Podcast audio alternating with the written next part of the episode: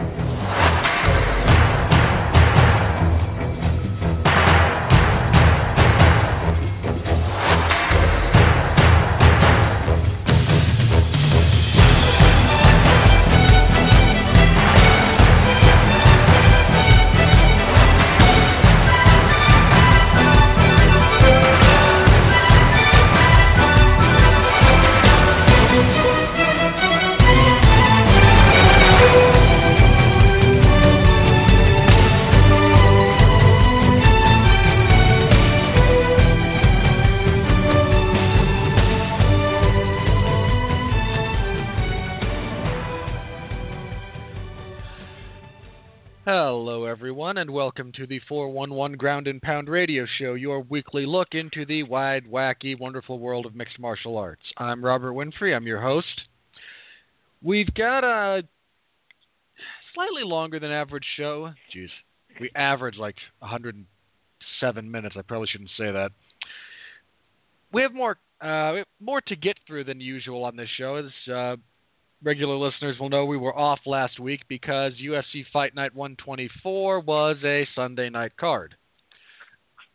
And I can't host a podcast and provide coverage. I'm only barely acceptable at either one individually. Trying to do them at the same time would be a catastrophe. So we were off last week. We uh, I covered that event. Then Yet last night there was UFC 220, which was well, it certainly was. Uh, there's a few. We'll get into that. We will also preview this coming Saturday's UFC on Fox event. It's uh, geez, this is not a good time of year for the UFC at the moment, or for uh, a lot of MMA fans. It's uh, man, it's a rough one. It's a rough one. So we'll be previewing that. We'll also go over all the major news items that we missed. Probably talk a little bit about is Conor McGregor stripped of the title or not. The that was comical. That was absolutely comical, and it wasn't supposed to be.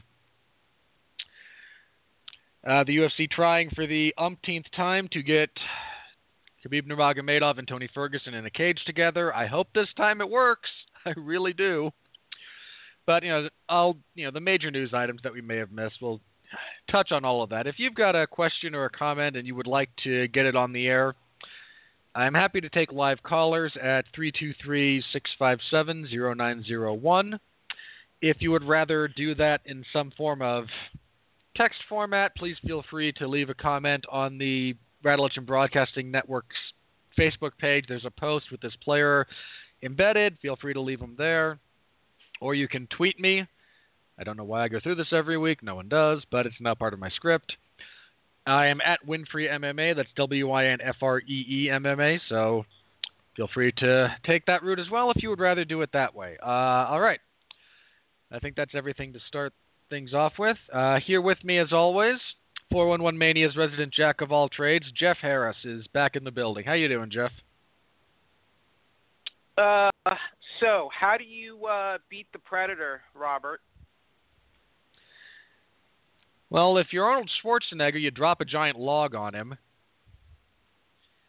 If you're Danny Glover, you use plot convenience. Uh, if you're Ad- if you're Adrien Brody, you let them kill each other off. And if you're any of the poor dumb bastards in the Alien versus Predator franchise, you kind of let the aliens do it because you know. Robert, you're useless. Robert, everything you just said is wrong. Predator by making him blow himself up.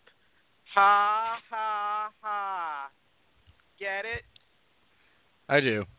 It's uh it's a pun. Ha, ha, ha, I, I appreciate I can appreciate the joke. Ha ha ha ha.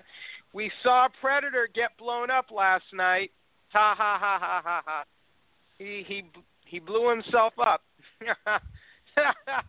Ah, I'm so funny. I'm Jeffrey Harris, everyone.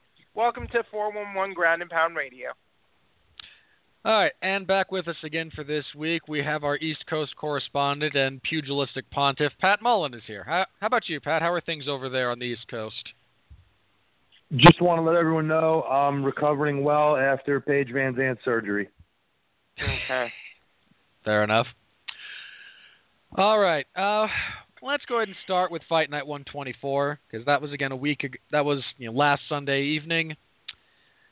Um, I'm trying to. Rem- I'm looking at this card. I'm trying to remember how much of it went. Uh, in your main event, Jeremy Stephens defeats Doo Ho Choi via TKO in the second round. And I have to now deal with people saying, "Look, Jeremy Stephens has finishing power." Like, ugh. Well, let me clarify my position as far as this goes before we get into the fight itself. Jeremy Stephens is not a guy with, you know, pillow fists. He's not someone you really want to get hit by. But there's a significant difference between overblown and non existent. Jeremy Stephens' punching power is overblown. This was only his, I believe, fifth finish related to strikes in his 18 or whatever UFC fights. Probably more than that, actually. He's been with them forever. And uh, if memory serves, one of those stoppages was also a doctor stoppage, rather than you know him actually him stopping the guy in the more conventional sense. So it, His last Again. three knockouts were Choi, Bermudez, and Rony Jason.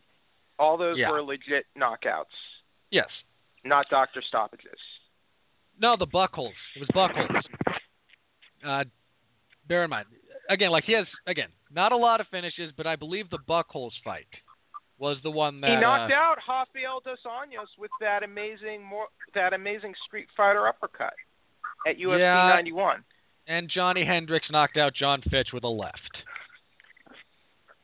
All right, I'm just, you know, he has 17 Tiger. knockout wins. Yeah, how many of them were in the UFC? I mean, If memory serves let's see, less than one, half. one, two, three. He's got what? I think it's five total after Choi. No, Choi was number. I believe Choi was six for his UFC run. And he's had Anyway, what, my- 20, 20 something UFC fights? Something like that. Yeah, a lot. He- I mean, he's been there almost I think 10 it's 27 or 28. Yeah, but It's a lot. I, I, my point being, here, here's my point. Yes, his power is oversold. That doesn't mean it is not existent. There is space in between those two points, guys. And Jeremy Stephens certainly has power, but it is not the oh, it is not the same type of power that you're being sold. Uh, anyway, as for the fight itself, thank God for this fight. This fight saved this card, um, pretty much unequivocally. Yep. The first round was pretty good. Both guys were putting in leg kicks and body work. Choi was doing a really good job of staying at the at an appropriate distance. He was doing a, a lot of moving, and Jeremy Stephens was doing a lot of kind of shuffling forward and throwing the looping hooks as he's trying to change stances. It's it even when regardless of where you believe he is skill wise, that bit of his skill set is not good. It's not when he's at his best. But it's not the worst if you're just trying to range find, and that's a lot of what he did. We got into the second, and Jeremy Stephens started jabbing. Uh, then he and Choi got into a bit of a firefight for a couple of seconds, and that's when things kind of started going downhill. They both got tagged, but Jeremy Stephens is much more comfortable fighting while a little bit rattled than Doo Ho Choi is. Choi also stopped managing the distance correctly. He got his back against the cage a lot more in the second round, and once your back is against the cage, there is you've only got two directions. As he tried to circle off of the fence, Jeremy Stephens cracked him with a right, and and here's the other point about Stephens' power. If Stephens' power were what it is advertised to be, that one punch would have knocked out Doo Ho Choi. It didn't. It dropped him, and Stephens followed up with some hellacious, like that was that was great stuff from Jeremy Stephens on the ground. He he was throwing his whole body weight into those elbows. It was great. And he again got got the big and you know got the finish. It was a it was a good fight for you know the seven and a half minutes it went on. Good win for Stephens. Choi, yeah. This fight should not really like if you're Doo Ho Choi's management or the UFC and you don't want to give Choi if you want to test him but you don't want to keep throwing him into the deepest end of the pool with bad stylistic matchups. Somebody put this out on there on Twitter and I forget who it was, so my apologies, but this really probably should have been Choi versus like Jason Knight, which is what they should do next for both guys, incidentally. But Stephens again got a pretty impressive win. I don't know what you do next with him. He's already beaten Darren Elkins. And Darren Elkins also won on this card. He's fighting Josh Emmett next. Oh, they've announced Stephens and Emmett. Yeah. So I am down. I'm down for that. That's that's a pretty good one. All right. Uh, yeah, Jeff, I'll start with you. What'd you feel about this fight? Because again, I I think it saved the card in a, in a very real way. I thought it, I thought it was a fun fight. It was a good fight. Uh, th- I think this is arguably the biggest win of Stephens' career. I think, at the very least, I believe it's the the first time he's won in a main event setting. Um, he's had a few main events, but he's always come up short in those type of fights and settings. Like he lost to Joe Lauzon uh, after the Dos Anjos fight. It seems like whenever Stephens picks up like a significant win, he'll either go on a losing streak or then he'll turn right around and lose. Like uh, when he first moved down to featherweight, um, he was having a pretty good streak. Then he lost uh, that main event to Cub Swanson. Uh, he beat Renan Barão, then he lost to Frankie Edgar and Moicano. Um, so I know I get why he's doing this quick turnaround for Orlando. He's finally got some momentum, and Emmett he snuck way up the rankings into number four after that win over Lamas. So this is Stephens' chance to kind of get himself into the title picture. I don't know if that's going to pay off for him. I thought he looked good here. I think I like Choi, but he still looks he's still he's still looking green to me, and he look looks like he really just needs to work on his striking technique and his defense more than anything. I think he fights too much on reflex. Um, but it was a good performance for Stephens, and uh, I don't know if he'll he'll beat uh, Emmett, but I think it's a, it's a decent fight. Hopefully, Emmett makes weight, um, and Stephens for that matter, because he's had he's had uh, that issue a couple times, uh, I believe. But um, At least Stephens, once, I think. You know, you know, Stephens may not he he may not have ever really become like that elite contender, but he's had longevity. You know, for all of his flaws, he's had a pretty long career in the UFC, and he's managed he's managed uh, to stay in there uh, despite everything. Um, so this is his, but this is really the first time he could potentially be a title contender. And unfortunately for him, the champion is, regardless of the upcoming fight between Holloway and Edgar, going to be someone who pretty soundly defeated him. But rematches aren't the worst thing in the world either. Did he Uh, fight Pat- Holloway before? Oh yeah. Yeah. Max schooled him pretty thoroughly because he's Max freaking Holloway. Uh, Pat, what were your thoughts on this fight? I know there were, I know a lot. You missed a lot of this card, but uh, the the main event, I seem to recall you.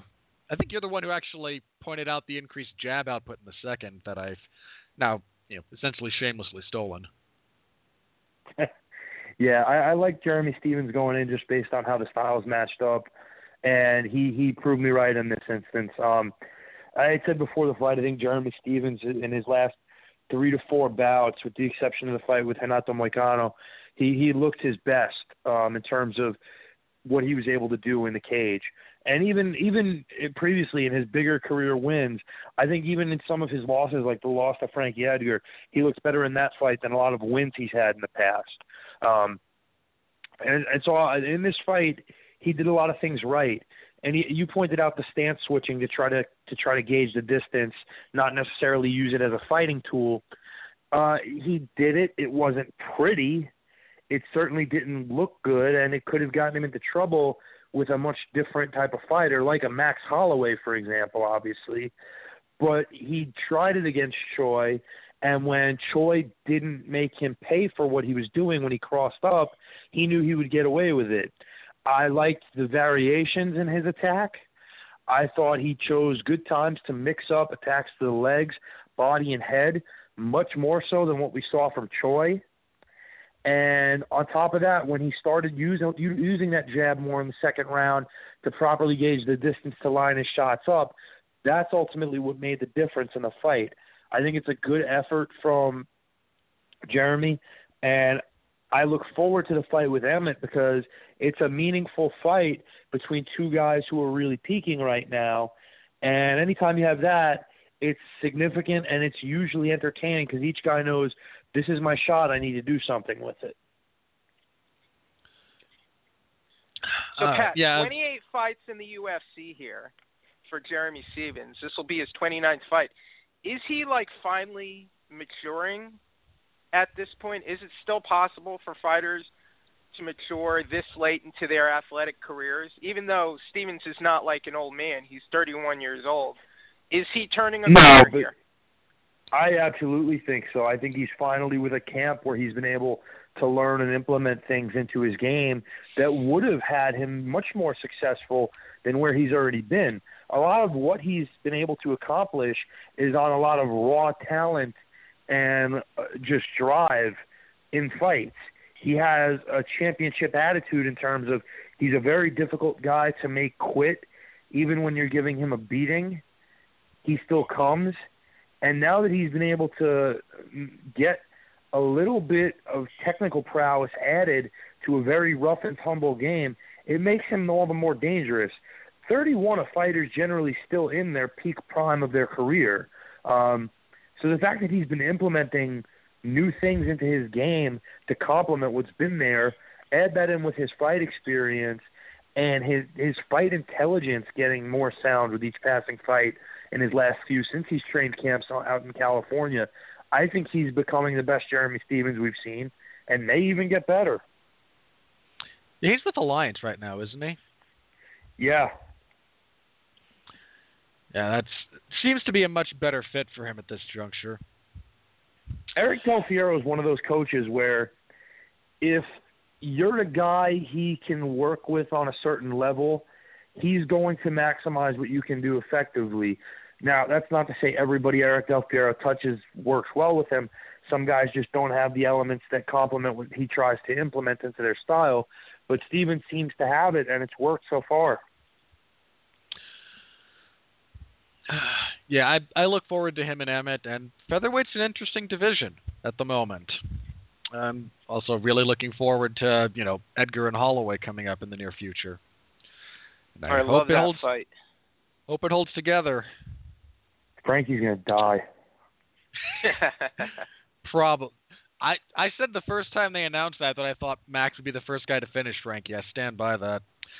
All right, in the co-main event, uh, numerical upset here. Jessica Rose Clark defeated Paige VanZant via unanimous decision, 30-27, 29-28, 29-28. Not a whole lot here. this fight Um, sucked. Paige couldn't really stop Clark taking her down. In fact, tried that god awful like headlock takeover that I hate so much, and is so prevalent amongst female fighters. Thankfully, it seems to be phasing out, but there was a stretch of years, and I mean, both Pat and Jeff can attest to this. Every time two women clinched, one of them was wrapping the head and going for that throw, and it was it's, it's just the worst. Yep. And Paige didn't get the memo that hey, this has been this isn't a good thing anymore, and tried it. Um, and once she was on her back, there wasn't a whole lot there. There was, and to be fair, Clark didn't do a whole lot other than kind of half hunt for an arm triangle and control. It was not a again. There wasn't a whole lot good. Uh, the third round, Clark coasts and VanZant tries a bunch of jump kicks to no effect. Uh, comes out. It came out between, I believe, rounds two and three for the broadcast that uh, Paige broke her arm in the first round. She tried to. Apparently, this is the same uh, thing that happened to Dominick Cruz with his recent broken arm, just trying a spinning back fist and not either not quite measuring it or having your the other guy move into it in a certain way. You land with the forearm instead of the fist, and snap goes the bone. Um, it needs to be brought up very briefly that if that was because if she broke her arm in the first, and it was her right arm, I believe, in the second, she was actually caught in a triangle choke for a prolonged period of time where the where her right arm was the one being attacked in the triangle and Clark shifted a couple of times between the choke attempt and and, and attacking with an armbar, still with the triangle, of course. And I I have to wonder if the exacerbated nature of her break because she posted the X-ray the I forget which of the two bones it was, forgive me, but it's either the radius or the ulna. I forget which is which. I don't especially care. But it, that whole bone broke in half. Like that thing snapped. And I actually wonder if a lot of the hand fighting and you know repositioning in the second might not have if it might not have started as a much cleaner break, much simpler, you know, crack or fracture that is a simple fix, and continuing to fight with it resulted in breaking the bone entirely, and now she has to have surgery to fix it. This is why you really shouldn't fight with broken appendages, guys. I know that. I mean, you shouldn't fight with broken hands, much less a broken arm, but we, as a sport, seem to lionize both toughness as far as uh, look, I'll fight through any injury, and we also tend to lionize the and overly discuss the like you're a professional fighter in the UFC. I'm going to go ahead and make a minor assumption that you're okay fighting through pain and a certain level of adversity. There's still levels to that, but you're not going to quit at the you know, the first time you get hit really hard. It's really unnecessary. It's really stupid, and quite frankly, it's significantly shortening careers. And to anyone defending her corner for not like she her corner should have stopped this fight straight up. Like as soon as you know your fighter has something broken like that, and you really should just like nope, we're done. We don't want this to get any worse. We don't want there to be, you know, resulting nerve damage because that can happen.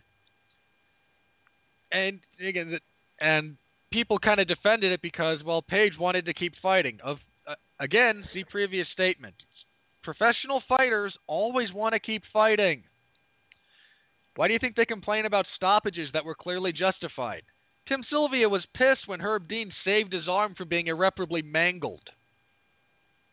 Like this guy just had both bones shattered by Frank Mir and wanted to keep fighting.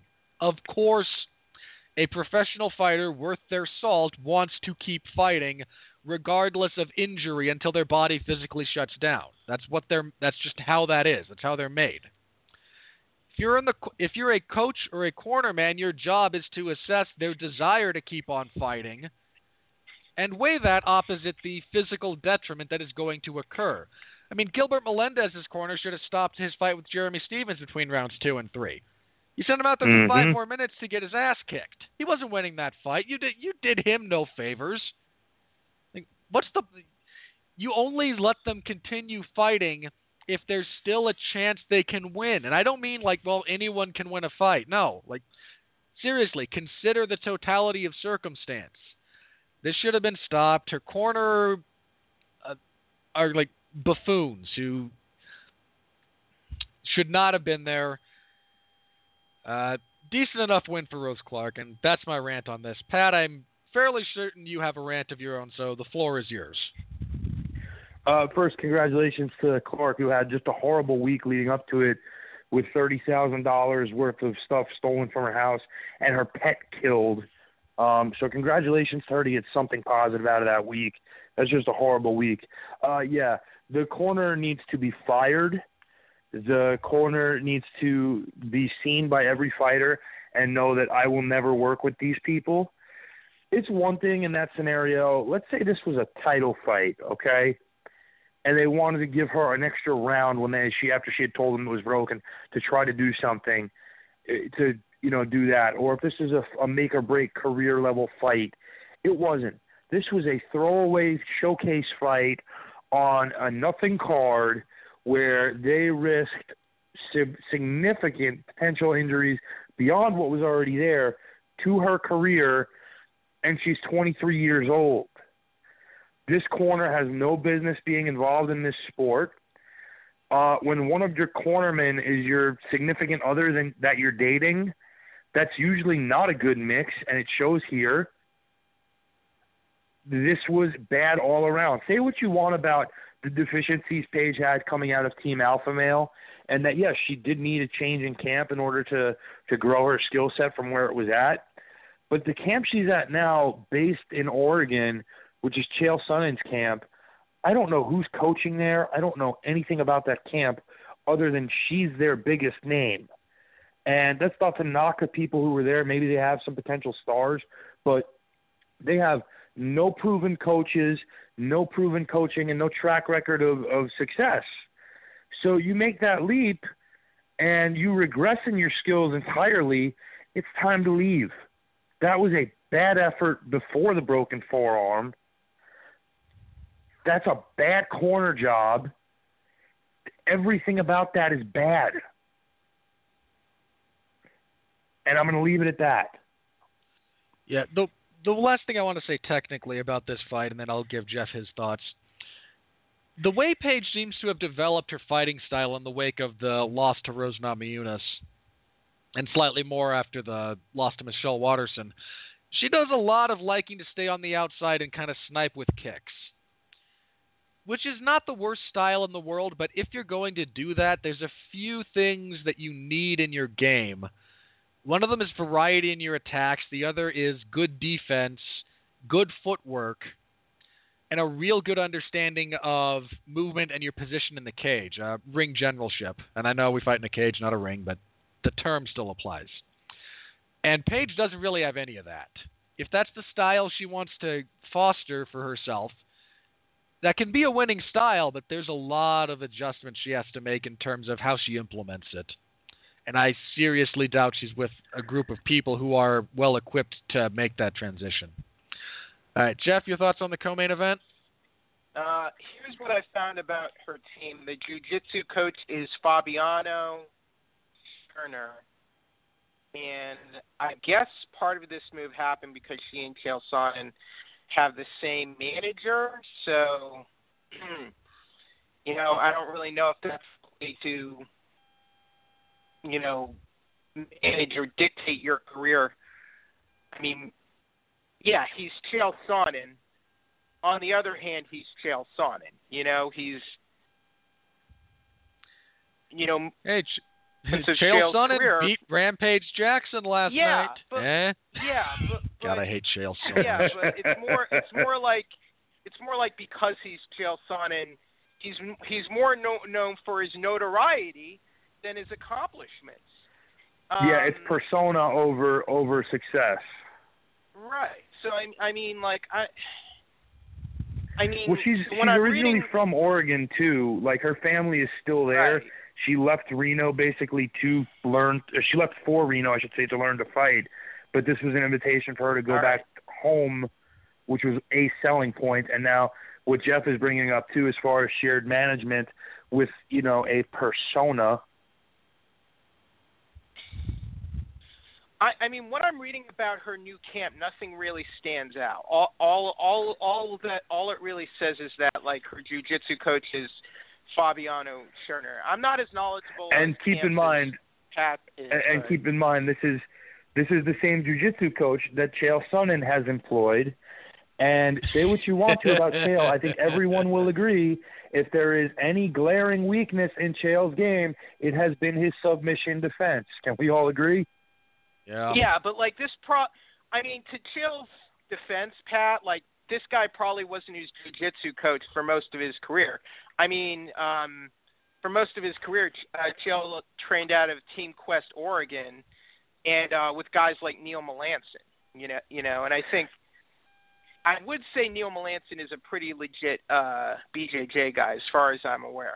But he is, uh, and I don't know. there's a, there's also a significant degree of you know you can lead a horse to water, but you can't make him drink. That goes Right, into right, the yeah. existence of Chael right, Sonnen. but nothing. All I'm saying is what I'm reading about in her in her move to Oregon. Nothing's really, nothing really stands out as all that impressive. As sort of like it was, it it was sort of predicated or, or it was directed by her manager, who is the same manager as Chael and, it, and it, it doesn't really sound like it was a positive move.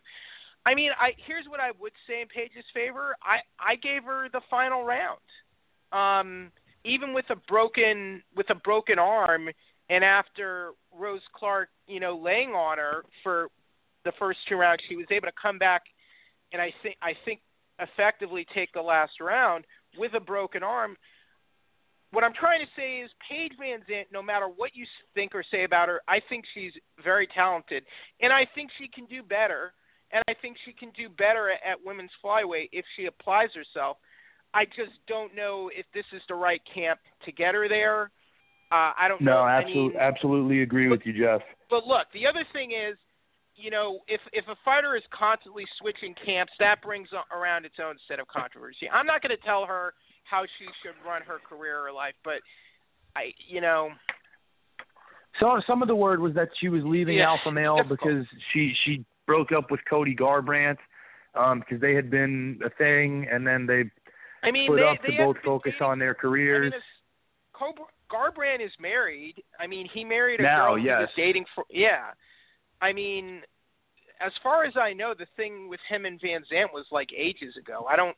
I mean, I think they've been split for about two years, give or take. Uh, you know, whatever. But but again, you know, you're, there, and then he does start dating this girl. Maybe she couldn't cope with it. Who knows? That's all whatever.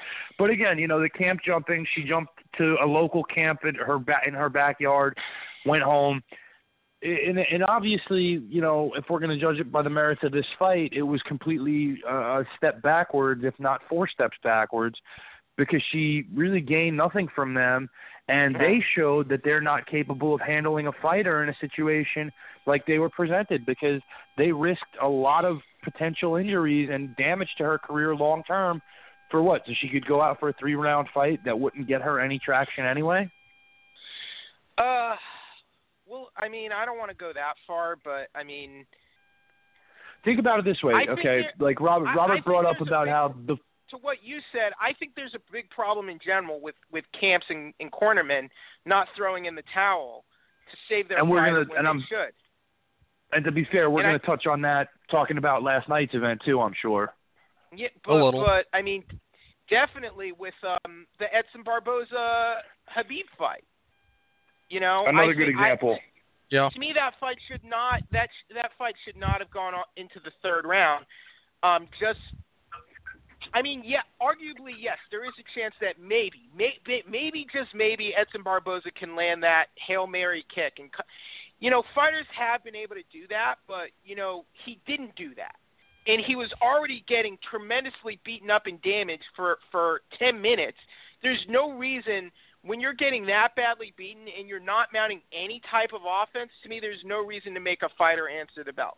And for all of BJ Penn's problems, at least when he was fighting against GSP, a much bigger guy, they re- they realized he was done and they did not let him answer for the final round.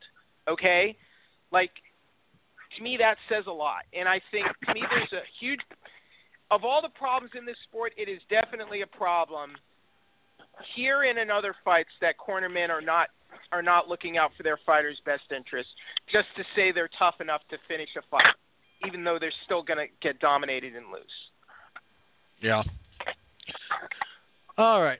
Uh, next up, well, someone else had something else. Uh, Pat, did you have anything else? You Uh, no, that's pretty much Okay. where I stand on it. okay? Yeah, the well, we're going to talk a little bit about the you know lack of cornermen doing their freaking jobs later. Uh, next up, Kamaru Usman defeated Emil Weber Meek via unanimous decision, 30-27 across the board. This one about as expected. Bleh. Um, that's that's my commentary. Bleh. Uh, Meek had some Meek had some interesting moments, but wasn't really equipped to handle the totality of Usman's wrestling game. Um, Usman, I I really want Usman to spend some time with someone teaching him how to cut a decent promo because this poor guy. Um, after the fight, again, this was this was a lot of him being able to take Meek down or control him in the clinch, and Meek turning in a decent effort. I mean, I believe he is technically the most successful guy to fight Usman in the UFC, uh, with only losing 30-27 across the board. I think in every other fight he's had, he's had at least one 10-8 round, if not an outright finish. Um, Usman got on the mic and called out Colby Covington, which is good because I'm okay with that fight. Then he says that he fought at 30%. Now, I knew what he meant. I when he as soon as he said it, I knew what he was saying. He was not saying he only gave 30% effort. He was actually saying that he was dealing with, you know, injuries and was completely diminished coming into the fight and that was the maximum amount of effort he could give. Kind of like Unf- or or unlike the way Johny Hendricks said he was only using 70% to fight GSP. 70% effort.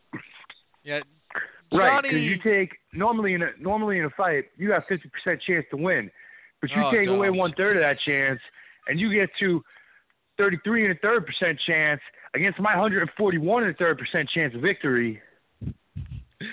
God, I hate Scott Steiner. I love that promo, but uh, anyway, the the point being, I knew what he was. Again, I was able to kind of read and understand exactly what he was trying to say, but the way he said it sounded like, "Nah, I only came out here and gave thirty percent," and that's what a lot of people took it as. And he's now going to have to try and overcome that because he got. I mean, he he clarified relatively quickly about having about you know, some of the health issues he was having, and that he could have very easily pulled out of this fight. And he, uh, and I don't know that this is true, but part of the stated reason that he gave for wanting to actually go through with this fight was because Meek has had some visa issues and finally was able to get one secured for this fight. He didn't want to pull out at the you know in the last little bit and leave that and leave him hanging.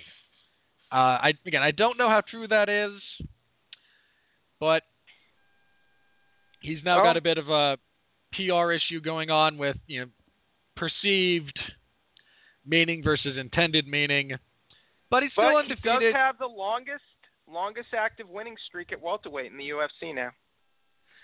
Yeah, he and uh, Jon Fitch are the only guys to win their first seven UFC fights at welterweight. And I, I like I don't I don't hate him and Colby Covington as a fight. I mean it's it's not going to be pretty, but I don't think it's the it, it makes sense in terms of where each guy is, how you're kind of trying to match things up, and again I, I mean, am you okay could, with uh, that fight being made. Masvidal might be a better fight for him. Or uh, Masvidal Masvidal have be a fight? I don't know. I, he might. Darren Till and Usman would be is a really interesting fight and, if uh, you want. And Magny. And Magny. I kind of like the Till one because it asks specific questions of each guy that have not really been asked yet. Uh, Good Usman point. hasn't. Uh, Usman has not fought a very good striker yet, and Till has not fought a very good wrestler. So I don't know. But there's a lot of things you can do with him going forward. Uh, I'm glad Meek seems to have gotten his visa issues sorted out. This was a setback for him, but there's still a lot to like about him as a fighter. He he was pretty game through this. Again, lost clearly, but he never quit, and that and this is the kind of fight that can suck the will to compete out of you as it goes on, and he never got to that point mentally. So I want to give him some credit for that. It is Uh, also the type of fight that can suck the will out of you as a viewer to go on. It can and it does. Uh, we had a few of those back to back on this card. Anyway, so uh, Jeff, do you have any other thoughts on the fight itself? Nope. All right, Pat, you gave your commentary. Moving on, we had who thought. Let me let me be very very clear about this. For some reason, Michael Johnson was the favorite to beat Darren Elkins in their fight. I laughed. If I were a betting man, all over that. It's look, Darren Elkins is extraordinarily limited as a fighter. But he's but you really have to beat that guy. Like you have to smash him and bear in mind you can smash him and still not win the fight. Mirsad Bektic smashed him into the ground for 2 rounds and completely rearranged his face. And he still came back and won that fight. You really have to beat Darren Elkins. And Michael Johnson is not a guy who does that. Michael Johnson has a single round where he has fast hands, good power, and a generally decent enough movement to keep himself out of trouble. Good, you know, a good takedown defense game, and again, really fast hands and non-trivial power. But that's it. And Hard once for you me get to out of the forget that he lost to Jonathan Brookins on the Ultimate Fighter. after You know? pretty after pretty handily smoking Brookins in the first, like Yeah. that one fight is essentially the tale of his UFC career. And Reza Mad- he got submitted by Reza Madadi. Yeah, did. it happened almost five years ago, but like, you know, then he loses all these like, and then he'll like go on a cool winning streak, and then he'll just keep losing again and again. So weird. Yeah, and as soon as this fight was announced, like, okay, I know exactly what's going to happen. Michael Johnson will have a pretty good first round because Darren Elkins gets hit a lot. And Weight I mean, cutting is hit- not. I mean, I mean, cutting down to another weight class, it doesn't give you an advantage. Just It does, I, I don't know have- why. It, when? it, it, can, When it does can't really give you an advantage. advantage? You just have to be able to fight in such a way that maximizes the advantages it gives you. Yeah, and and I understand the point Jeff is making too, in that there are guys who rather than you know clean up their fighting deficiencies and learn how to stop a takedown or learn how to slip a punch, they instead elect to move down in the division as if that's going to answer those problems. If I'm understanding you right, Jeff. Well, I mean, look at Cole. Look at Cole Miller. Yeah. I mean, I mean, and and I've heard interviews with Cole Miller, and he was adamant that he is bigger and stronger as a featherweight, and then he goes on like like just an abysmal losing streak as a featherweight, and he was, I mean, for the and, and for the same reasons he lost fights at lightweight. I, I, I and but I mean, I don't know. I don't know because when I saw him at featherweight, he looked slower. He looks slow and dull, and and ever and the guys he's fighting are faster and quicker and I think- sharper. I think it was Dan Miller. I think Dan Miller had dropped from middleweight to welterweight at one point, and he talked about how he's much better suited at welterweight, and he he's such a better fighter. And he literally came out and fought the same way he always fights, as a mediocre grappler with no striking ability. And I laughed, and I was like, "Well, new weight class, same Dan Miller," because this idiot thinks that by dropping down in weight, it automatically makes him a better fighter, and it doesn't. Like unless Robert said, you fight strategically to maximize whatever potential advantages that may have given you. But most guys do it because they just think they're going to be the bigger man when they rehydrate, and it's going to answer their problems. When in fact, it actually compounds a lot of those problems when you're relying on size alone. But even in MMA, bigger guys don't necessarily win. We saw that last night. It's not. No, a- that's the whole that's not- the whole thing, and that's that- that's to your point too. We talked about how they look. No, we talked about how they look sluggish and slow compared to the guys who are natural who are making that weight class without crazy efforts to cut weight and are naturally suited there, and as such know how their body is, and they're fine at that weight class because they're not killing themselves to make it. Now, like Luke Rockhold, he's one fighter who I think is like, you know, gifted in terms of size. Like he's a big, tall guy, but he's like actually, he actually knows how to use that size, and he doesn't like burn himself out in the first round. But like, I I don't know. I just I don't know. Like I don't even dislike Michael Johnson. Um, he I mean he's had his fair share of impressive wins in the UFC.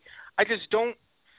Every every fighter, it seems, whenever they're on a losing streak, they always believe the answer is I'll move down a weight class and I'll reinvent myself at a lower weight and I'll be bigger and stronger.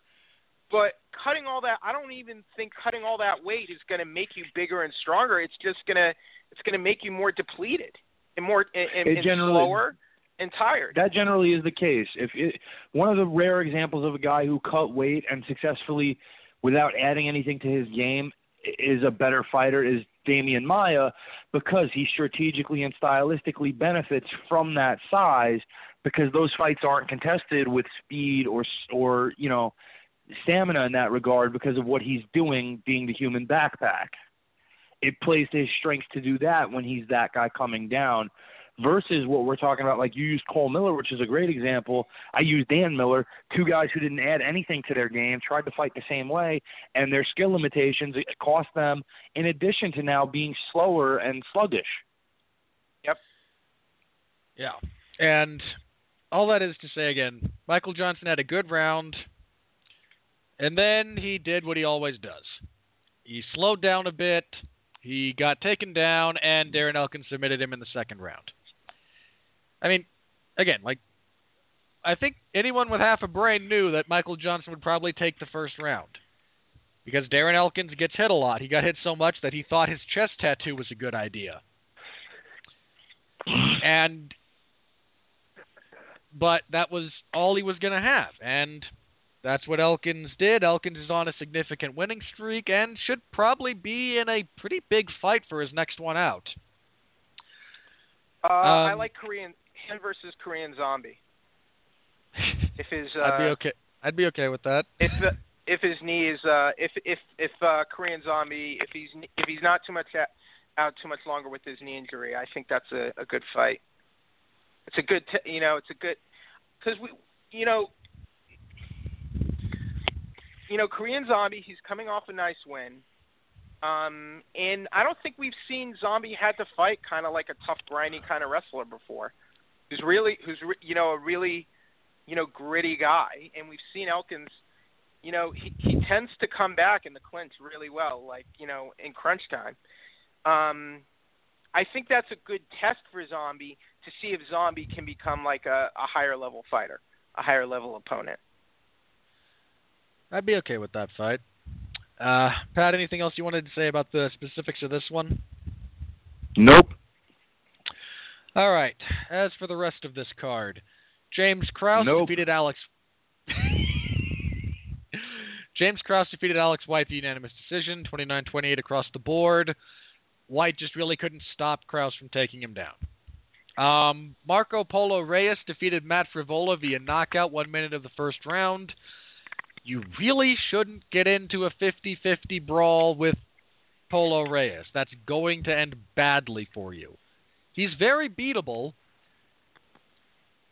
provided you don't engage him on his own terms. And Frevola engaged him on his own terms. Um, Irene Aldana defeated Talita Bernardo via unanimous decision, 30-27 across the board. Um, good first two rounds from Aldana. She actually came out with, you know, a bit of her skill set on display this time.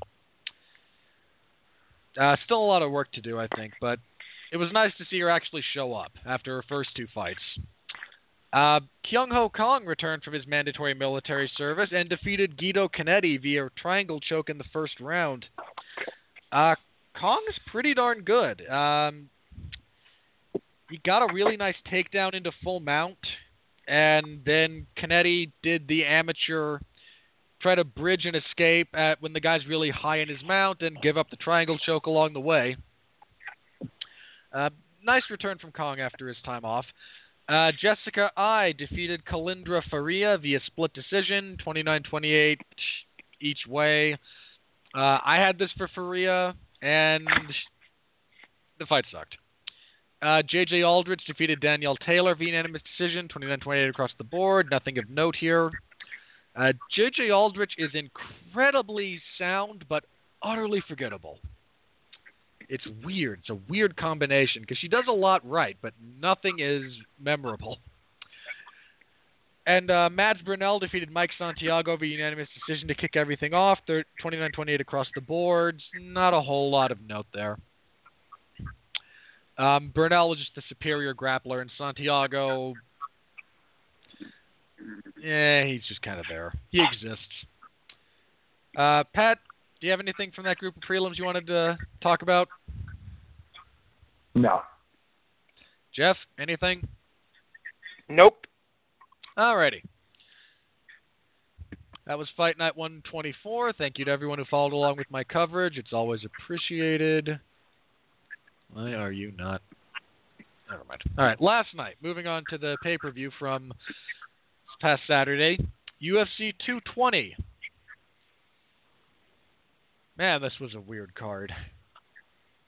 This was a rough one at times. Like there, there's a few punctuation marks that were interesting, but all right. Anyway, in your main event, Stipe Miocic uh, proceeded to laugh all the way to the bank. He defeats Francis Ngannou via unanimous decision, 50-44 across the board.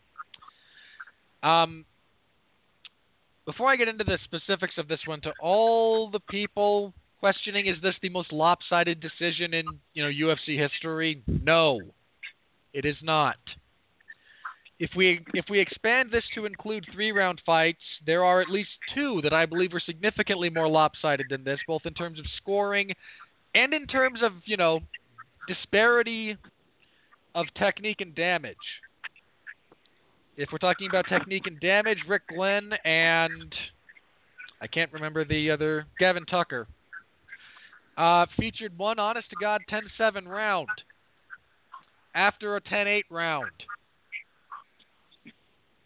Much worse than this in terms of scoring. Also, if you want to hear some really hilarious scorecards, and if you wish to be entertained via comedy, look up the I can only put heavy air quotes around the following word fight between Kalib Starnes and Nate Quarry, which I believe featured a 30 23 score. If you want to limit this to title fights that actually go the distance, because again, certain of them have been significantly more lopsided in that they were stopped. I believe the second JDS versus Cain fight was, if not 50 44, I believe it had at least one of those and was, uh, again, in that same vein. And slightly, the one everyone forgets, uh, Benson Henderson and Nate Diaz featured at least one 50 43 scorecard. This is not the most lopsided decision by a by any reasonable definition thereof. I understand most of those fights most people either didn't see or forget about, but you at, people out there put out the question. There's my response to it. Uh, as for the fight itself, you know, we got uh, those of us who participated in the roundtable got a bit of flack for picking Stipe. This is why we picked Stipe, guys. Um, Ngannou I liked the first round of this fight. First of all, um, Ngannou was able to land a couple of decent shots. He landed a right that caused some pretty serious swelling around Stipe's left eye. But Stipe was able to be intelligent about what he was doing, move well, landed a few good shots of his own, and got a pretty significant takedown uh, kind of towards the end of the round. After that first round, Stipe's kind of strategy kept making itself known. He was able to fight smart, avoid the kind of looping punches that Ngannou was throwing, and either get him down and just kind of wear on him. In fact, there's a prolonged sequence in the second round when he's in a, I believe, a spiral ride, holding a three-quarter Nelson just so that he can put all of his weight on the back of Ngannou's neck. And this just means that if Ngannou wants to get up – He's now doing it being physically opposed at a negative point by a man who weighs 240 pounds. Uh, Stipe just fought a very intelligent fight, landed some really hard punches of his own. Uh, and again, I believe the second, might have been the third, when he really kind of landed three or four solid rights over the course of that round. Uh, I was 50-43. I gave Stipe a 10-8 in the second and a 10-8 in the fourth. Um, I mean, Francis didn't land a single punch in the fourth round. Um, this was a this was history for Stipe. He is now the winningest single title reign in UFC heavyweight championship history with a whopping three. Because it's heavyweight. You know what I'm going to say. Um, I have some thoughts on this, but I want to let you guys talk about this first because uh, I want to. I imagine part of my perspective might run contrary to what some of what you guys say, and I want to let you say it first. So, uh, Pat, I'll start with you. Um, partially because you picked Ngannou to win when we previewed this card. I'm curious, how did this play out relative to your expectations, given your prediction, and what were your thoughts on the fight as it played out? You know, Ngannou came into this fight, and I, I mentioned that in each passing fight he had looked in better physical condition. He didn't come into this fight looking in bad physical condition, but he came in looking bulkier in terms of his muscle and his muscularity. And if you want to know one of the factors as to why he tired so quickly, that's one of them. That has nothing to do with the fact that Stipe Miocic implemented a fantastically sound game plan, uh, just really, really smart. But also, Ngannou threw really nothing but wide winging punches. It takes a lot of energy to throw those punches and land them. It takes a lot of energy and more energy to throw those punches and miss them. In addition to getting hit back, in addition to having your weight compounded by somebody else's 250 pound frame, it takes a lot out of you. The problem is you need to go into these fights expecting that to happen. And Ngannou really didn't seem like he did. It didn't seem like his corner was prepared for it. And if there's something I could point to that this fight reminded me of, I would point to the Lennox Lewis David Tua heavyweight title fight from 2000, where Tua was this massive knockout artist, just starching guys left and right with one shot. But he kind of been into his own hype train a little bit. And instead of training for what he should be doing and training to fight the best fighter in the world in his division, he got complacent and thought, if I'm able to catch him, I'll hurt him and I'll knock him out. And he'd land a punch here or there, but in reality, he didn't hit hard enough to one shot him.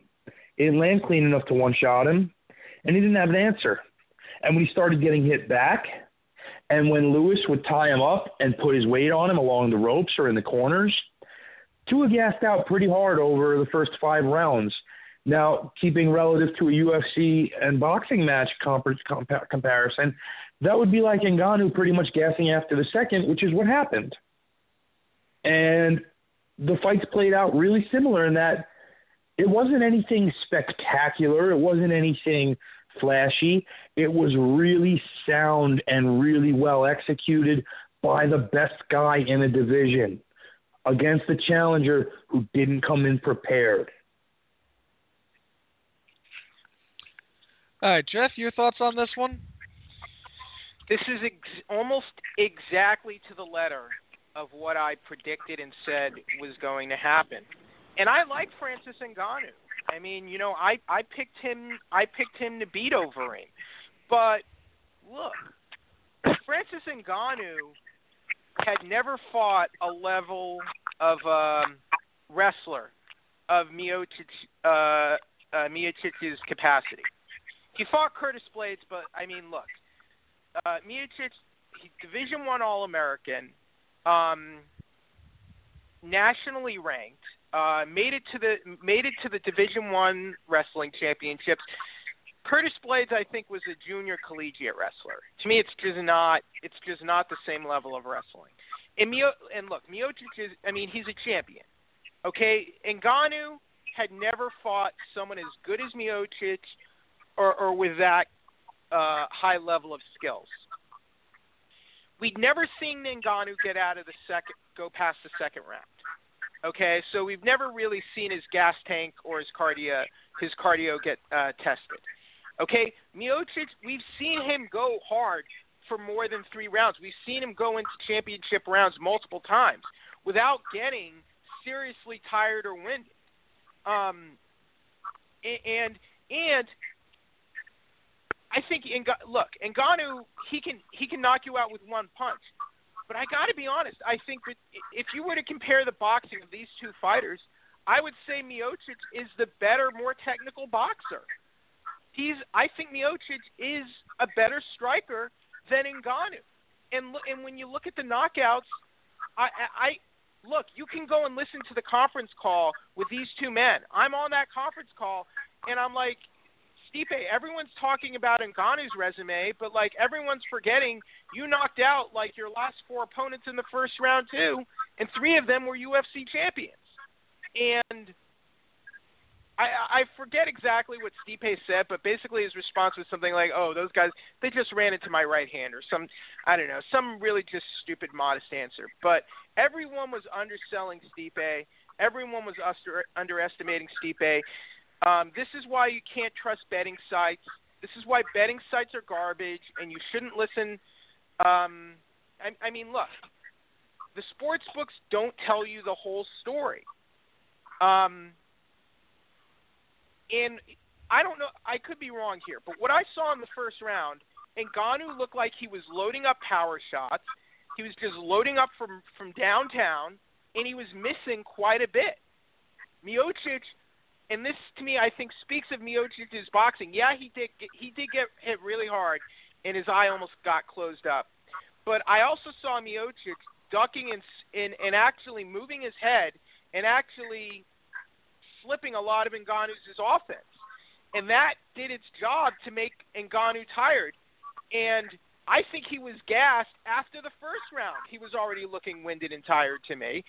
Uh, Mio, and we know Mio, we can trust that Miocic he can go he can go at a pretty good pace for five rounds. And in, I mean, everyone was talking about how much bigger Ngannou was. That didn't really help him at all. Now, is the UFC broadcast team. I don't know if you can make anything out of this, but Jimmy Smith, who does have he does have uh, some fighting experience. He went hard on Ngannou's cornerman for covering him in towels in between rounds and giving him bad corner advice and also making his body overheat. Um, look, I'm not a, a cornerman or anything. I'm not a trainer, but is there anything that can be said for Ngannou's cornerman wrapping him up in towels in between rounds and what that does to the body? Um, I don't I don't know, but um, they weren't icing him down. They were they were just wrapping him up in towels. And according to Jimmy Smith, that just makes the body overheat even more uh, and overheat the muscles. It, it does. It the, does. You, you'll. But why? You'll then rarely, why wrap them up in towels? Why were they doing that? Because they no don't know what they're doing. they they really were not prepared for something. The only thing I can think of is were the you know, it's one thing if the towels were you know completely saturated with ice water, but even then, what you're doing still is covering pores, pressing right onto skin and still making the body heat because the body's in a heated up state anyway. So really, the only time you should ever do that, and it's a weird thing to say, is if you'll see a fight happening in an outdoor venue and the temperature drops well below the expected, uh, uh, you know, projection, and you need to keep your fighter warm between rounds to prevent them from getting cool. Um, this happened in 1989 when Sugar Ray Leonard and Roberto Duran fought their rubber match in Nevada in Reno in December, and the temperature dropped to about 30 degrees outside. So you had the you know very funny image of Sugar Ray Leonard's handlers wrapping him in what was basically a saddle blanket between rounds to keep him warm. Um, but that's really the only time you'll see something like that done. This was just asinine.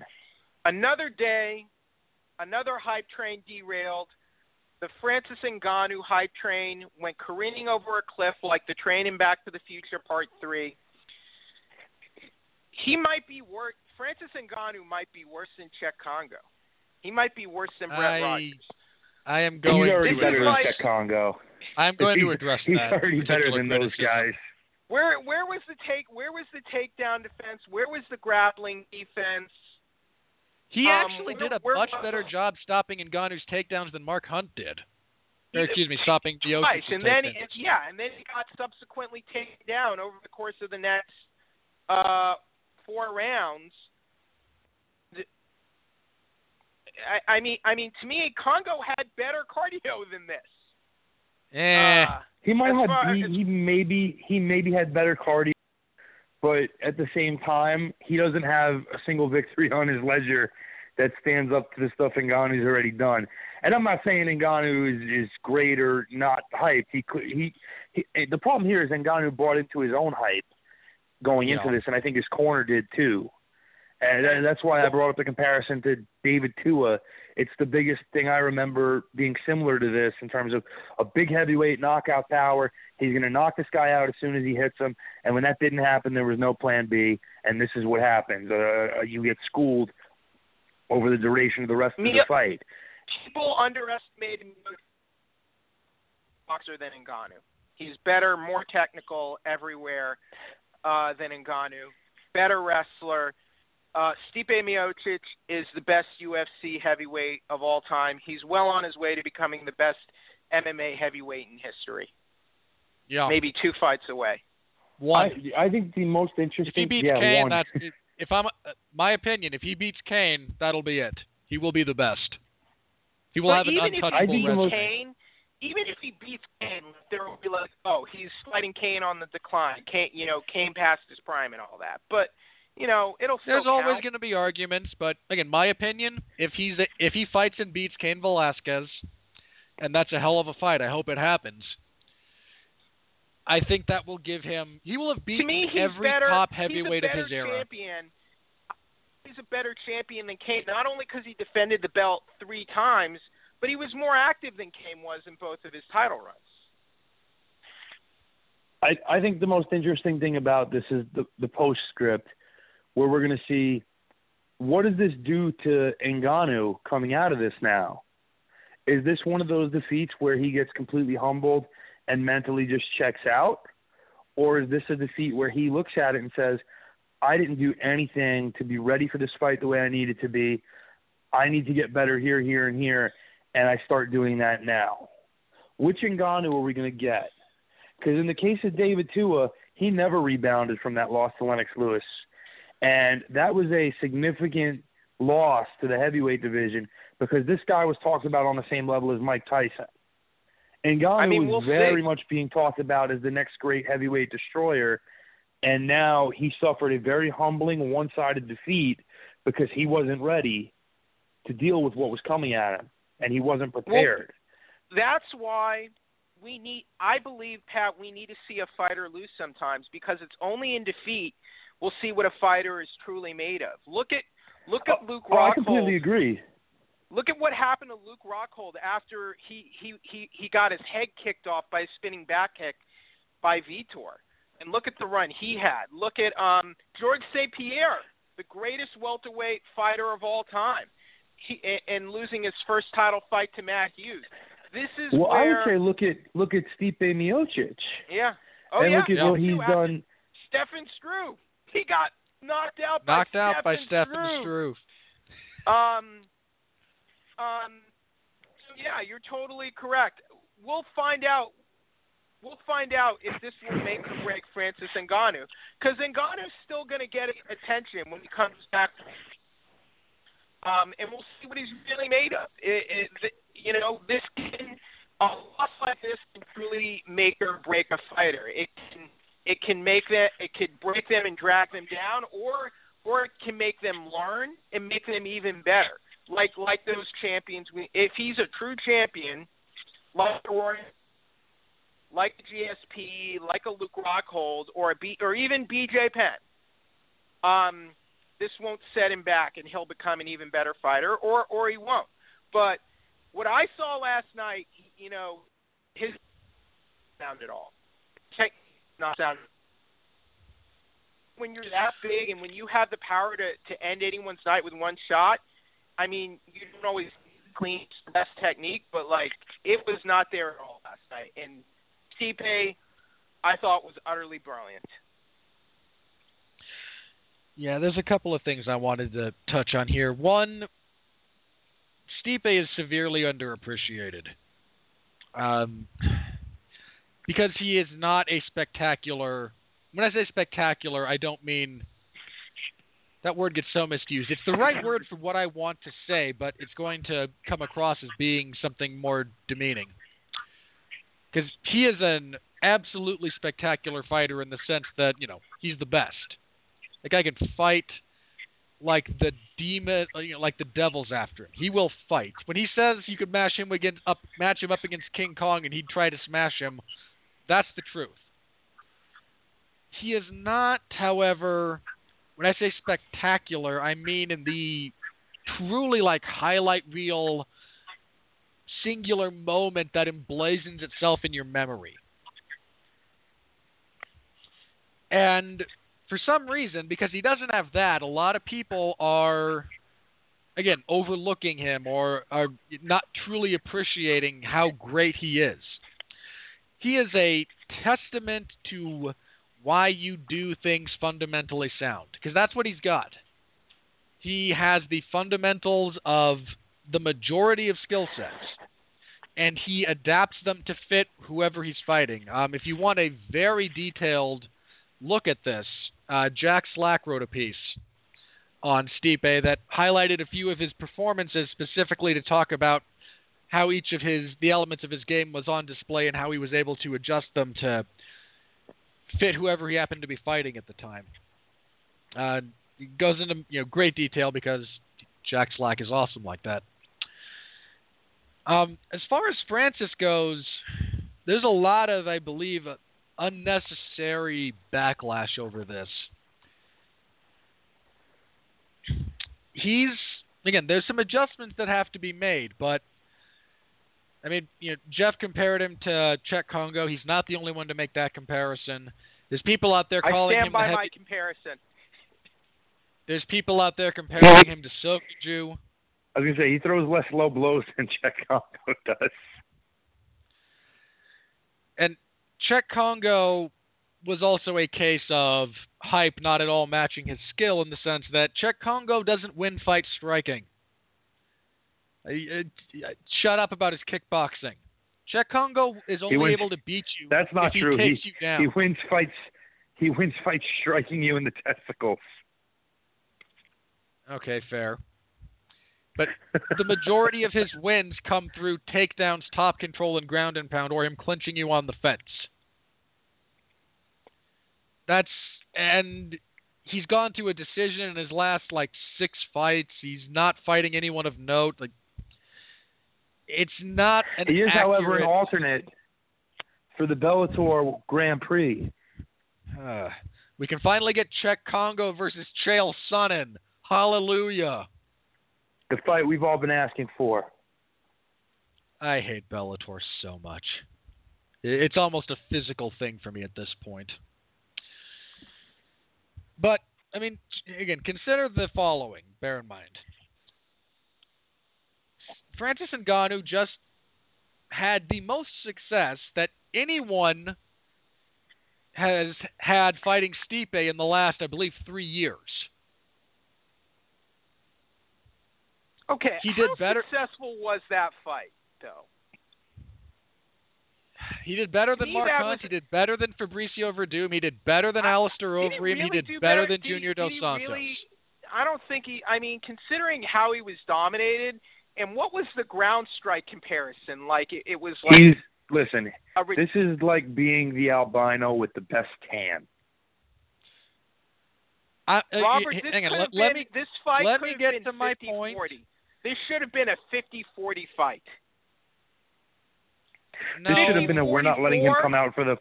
This should have been a we're not letting him come out for the last round fight. Yeah, this could have That's been fair. a 50, a 50-44 is way too generous as far as I'm concerned. Again, I was 50-43. Like, but my point is, he again he was. I would say he has had the most success fighting Stipe of anyone who has fought Stipe over the last three years, and and he's only been fighting for five years.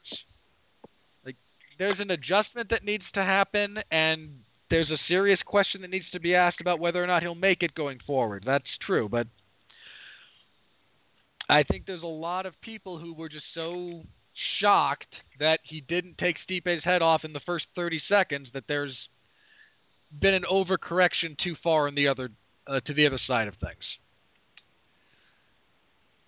Uh, I hope Stipe fights. I really want Stipe to fight Cain. I mean, that's the last great heavyweight of this era that Stipe hasn't fought, and I love the way those two match up. So, I would I I would hope- say if you want Stipe to fight again, like in a, in a few months, I would say go ahead book the rematch with Werdum, because we we have no idea when Cain, you know, when Cain's going to be healthy to fight again. Yeah, and if he and if he'll even make it to the fight, you know.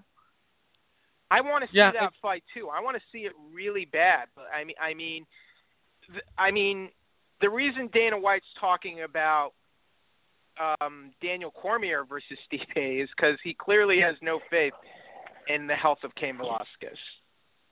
not any- Uh, well, and, and and and the greater point that what's left for either guy in either division. speaking of Daniel Cormier and Shogun. the dumpster fire, you know that was as stupid as that joke is. It's not that far off from becoming reality, and I, I, uh, don't. I uh, I have things to say about the division that I will say after the talking about the fight.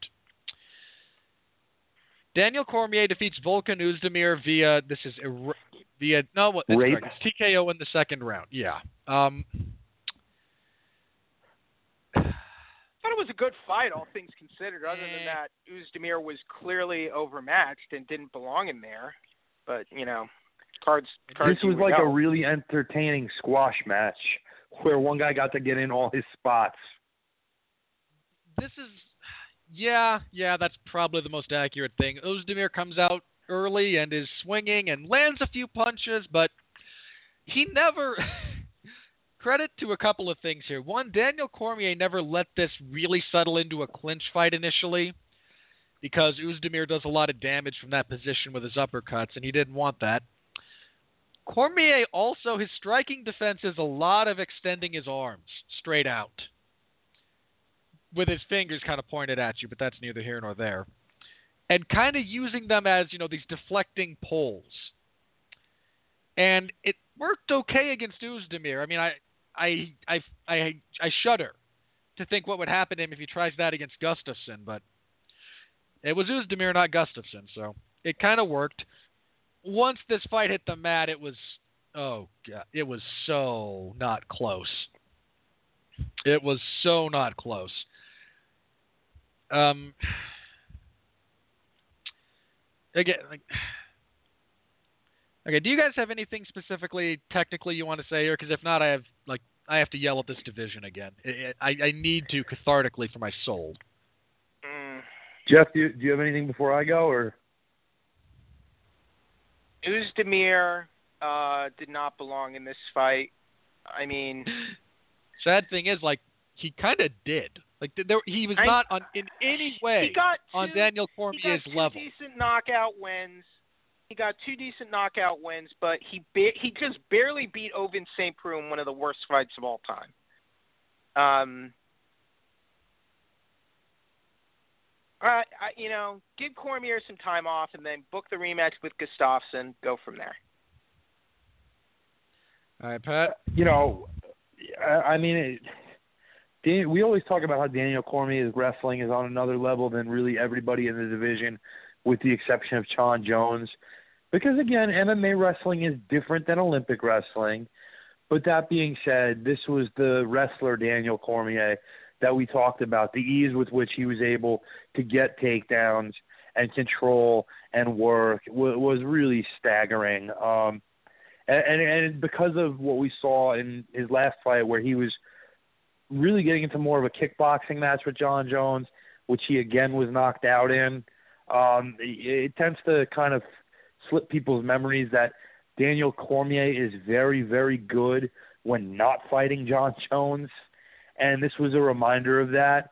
Um, and this is what happens when a guy maybe fights a fight in an aspect he's not as good as he thinks he is in, like Cormier with his kickboxing, and he gets back to his roots and does what he did well and got him into a position, which is his wrestling.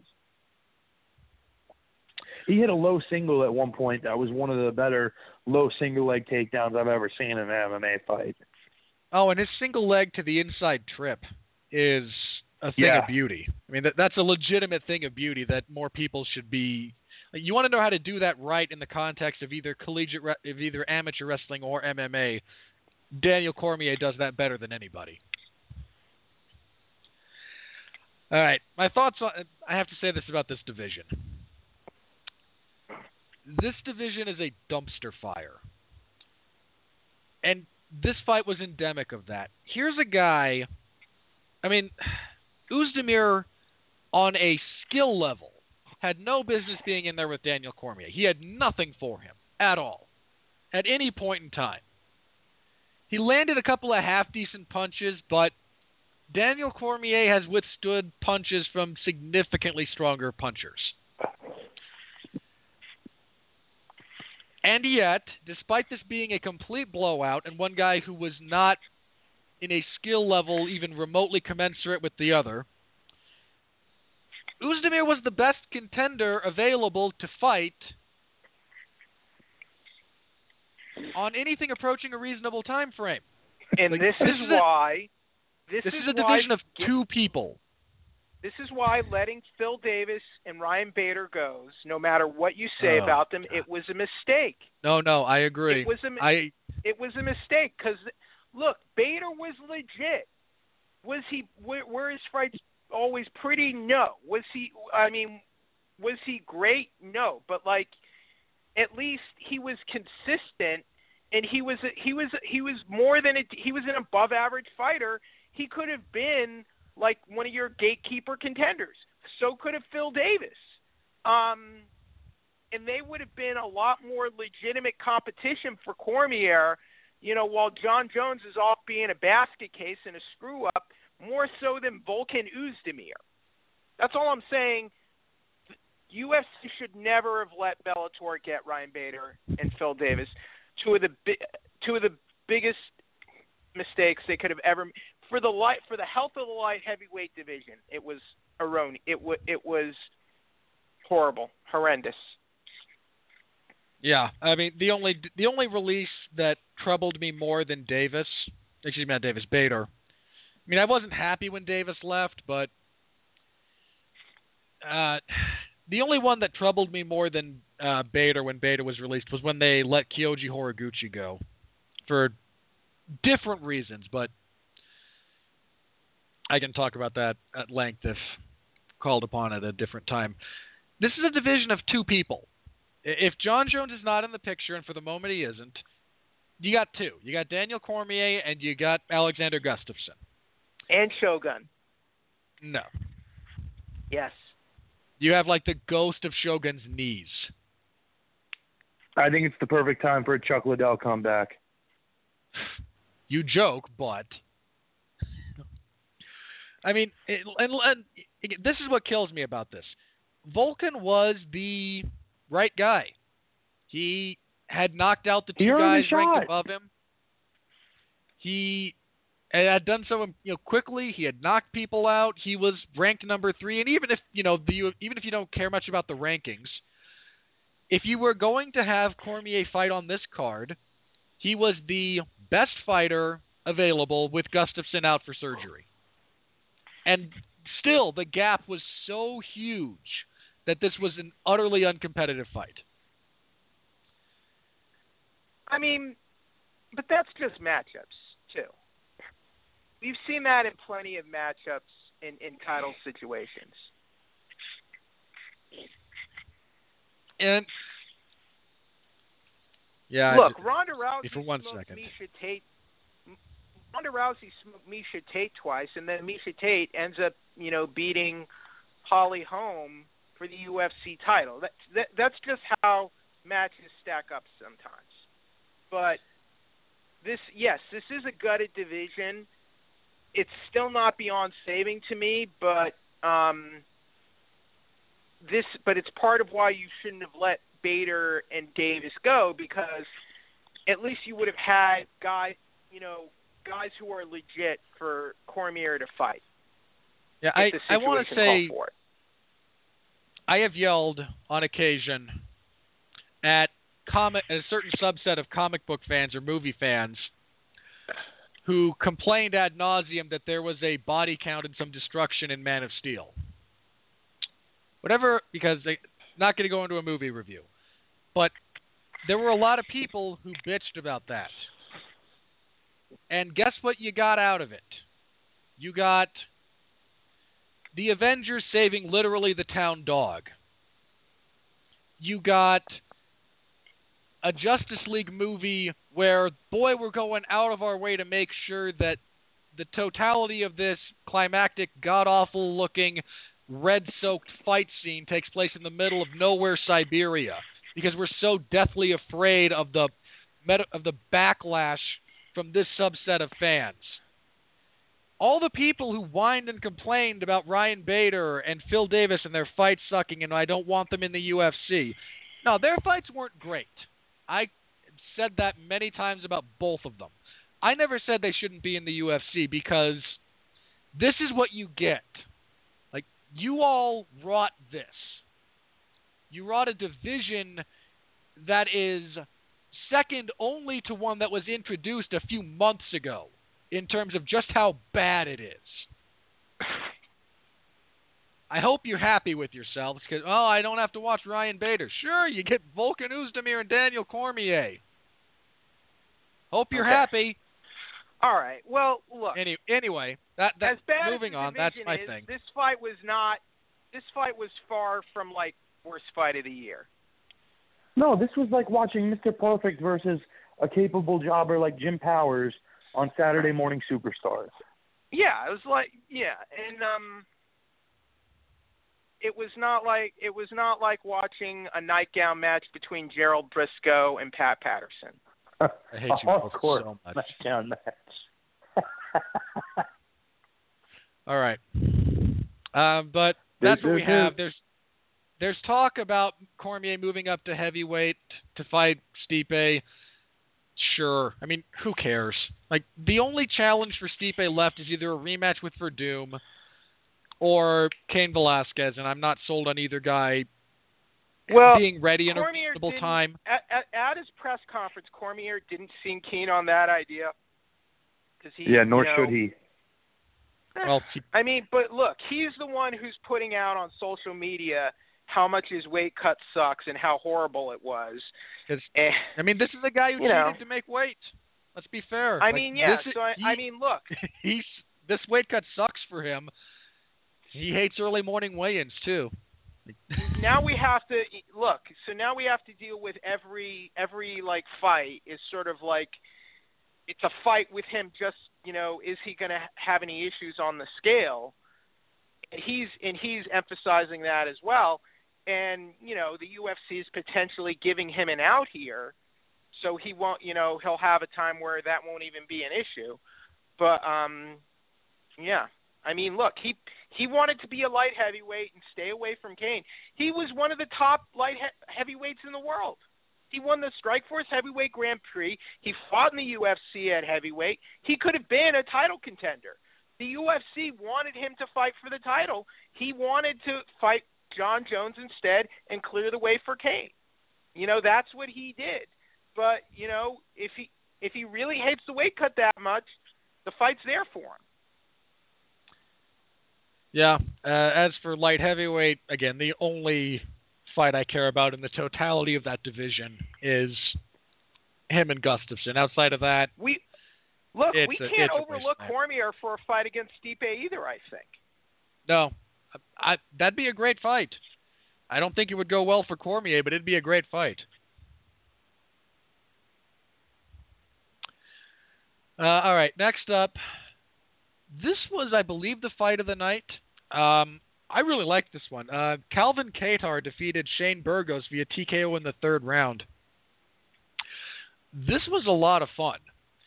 Uh, Kattar showed off, showed off a really nice jab. Uh, that it was fast, it was technically correct.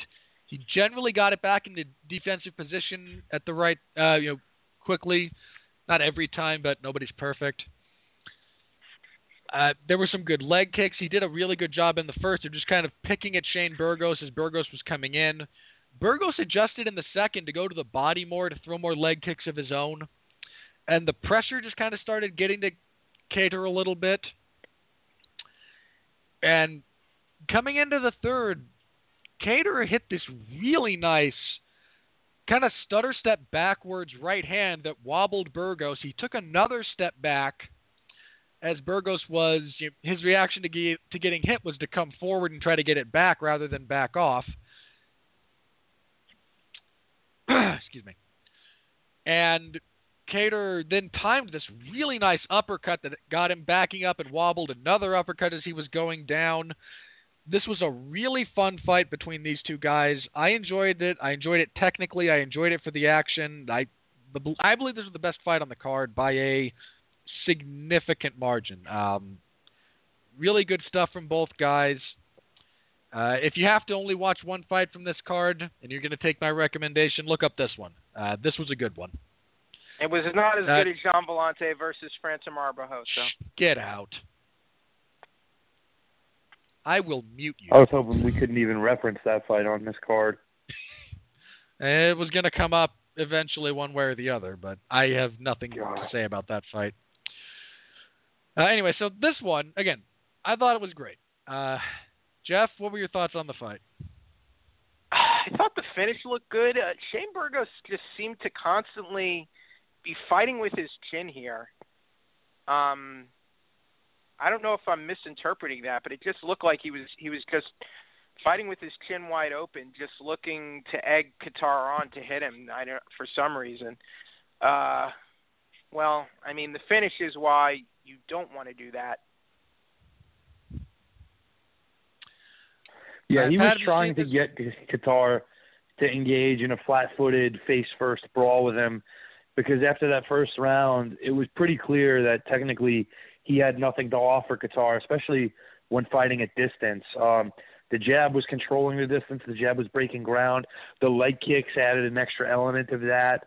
Um, and then from there, we got, you know, he did apply pressure, and Kattar at times kind of was unsure how to deal with it, uh, and maybe wanted to take the measure a little bit of it. And what we got from there was the third round in that beautiful knockout, the half feint, bait him in, hit him with the right hand while his chin's open, take another one to finish him off. That was a well set up sequence, largely because he spent the second round initially unsure of how to deal with the pressure and then kind of made up his mind about what he was going to do with it. All right. Um, I'm going to give you the results for this next fight, and that's really yeah. it. Rory MacDonald looked really good against Douglas Lima. That was a good fight. Um, I so wanted to watch that instead of this one. Like it occurred Chael to me like no, these are happening at the same time. Chael I could be Sonnen beat a pregnant Rampage and won the first round of the heavyweight Grand Prix in the greatest MMA clinic in history. It it really to anyone who's listened to this fight to listen to this show a lot. The fact that I am happy to reference Bellator, which makes me sad on every conceivable level, rather than talk about Gian Villante defeating Francimar Barros via split decision, And one of tell the you greatest everything about how awful that fight was. and one of the greatest MMA tours de force of all time. Gian Villante is a national treasure, and we're lucky to have him. Gian Villante is going to take so much brain damage he will kill himself before he is 60. Um, I scored this fight, I believe, when I was doing it for Burroughs because I was so bored out of my skull I had to amuse myself. This fight was awful. Uh, I have nothing to say. The fact that Gian Villante is ranked, and the fact that I can't think of a guy to rank above him, is another indictment on that entire wasteland of a division. I was more mo- offended by Karyn Bryant and the FS1 analyst team actually talking up this fight and complimenting the fight. Like I know you're the analyst and you and you know you're you know you're trying to give a put a bit of gloss on a fight card, but come on, come on, Karyn, you're better than that. She's not. She's really not. Um, but a division Don't be does Robert. She serves her purpose, but like there's a reason she only does this for the UFC and not for anything else. Uh, Rob Font. This was, and again, a division that doesn't suck. In bantamweight action, Rob Font defeated Thomas Almeida via TKO in the second round.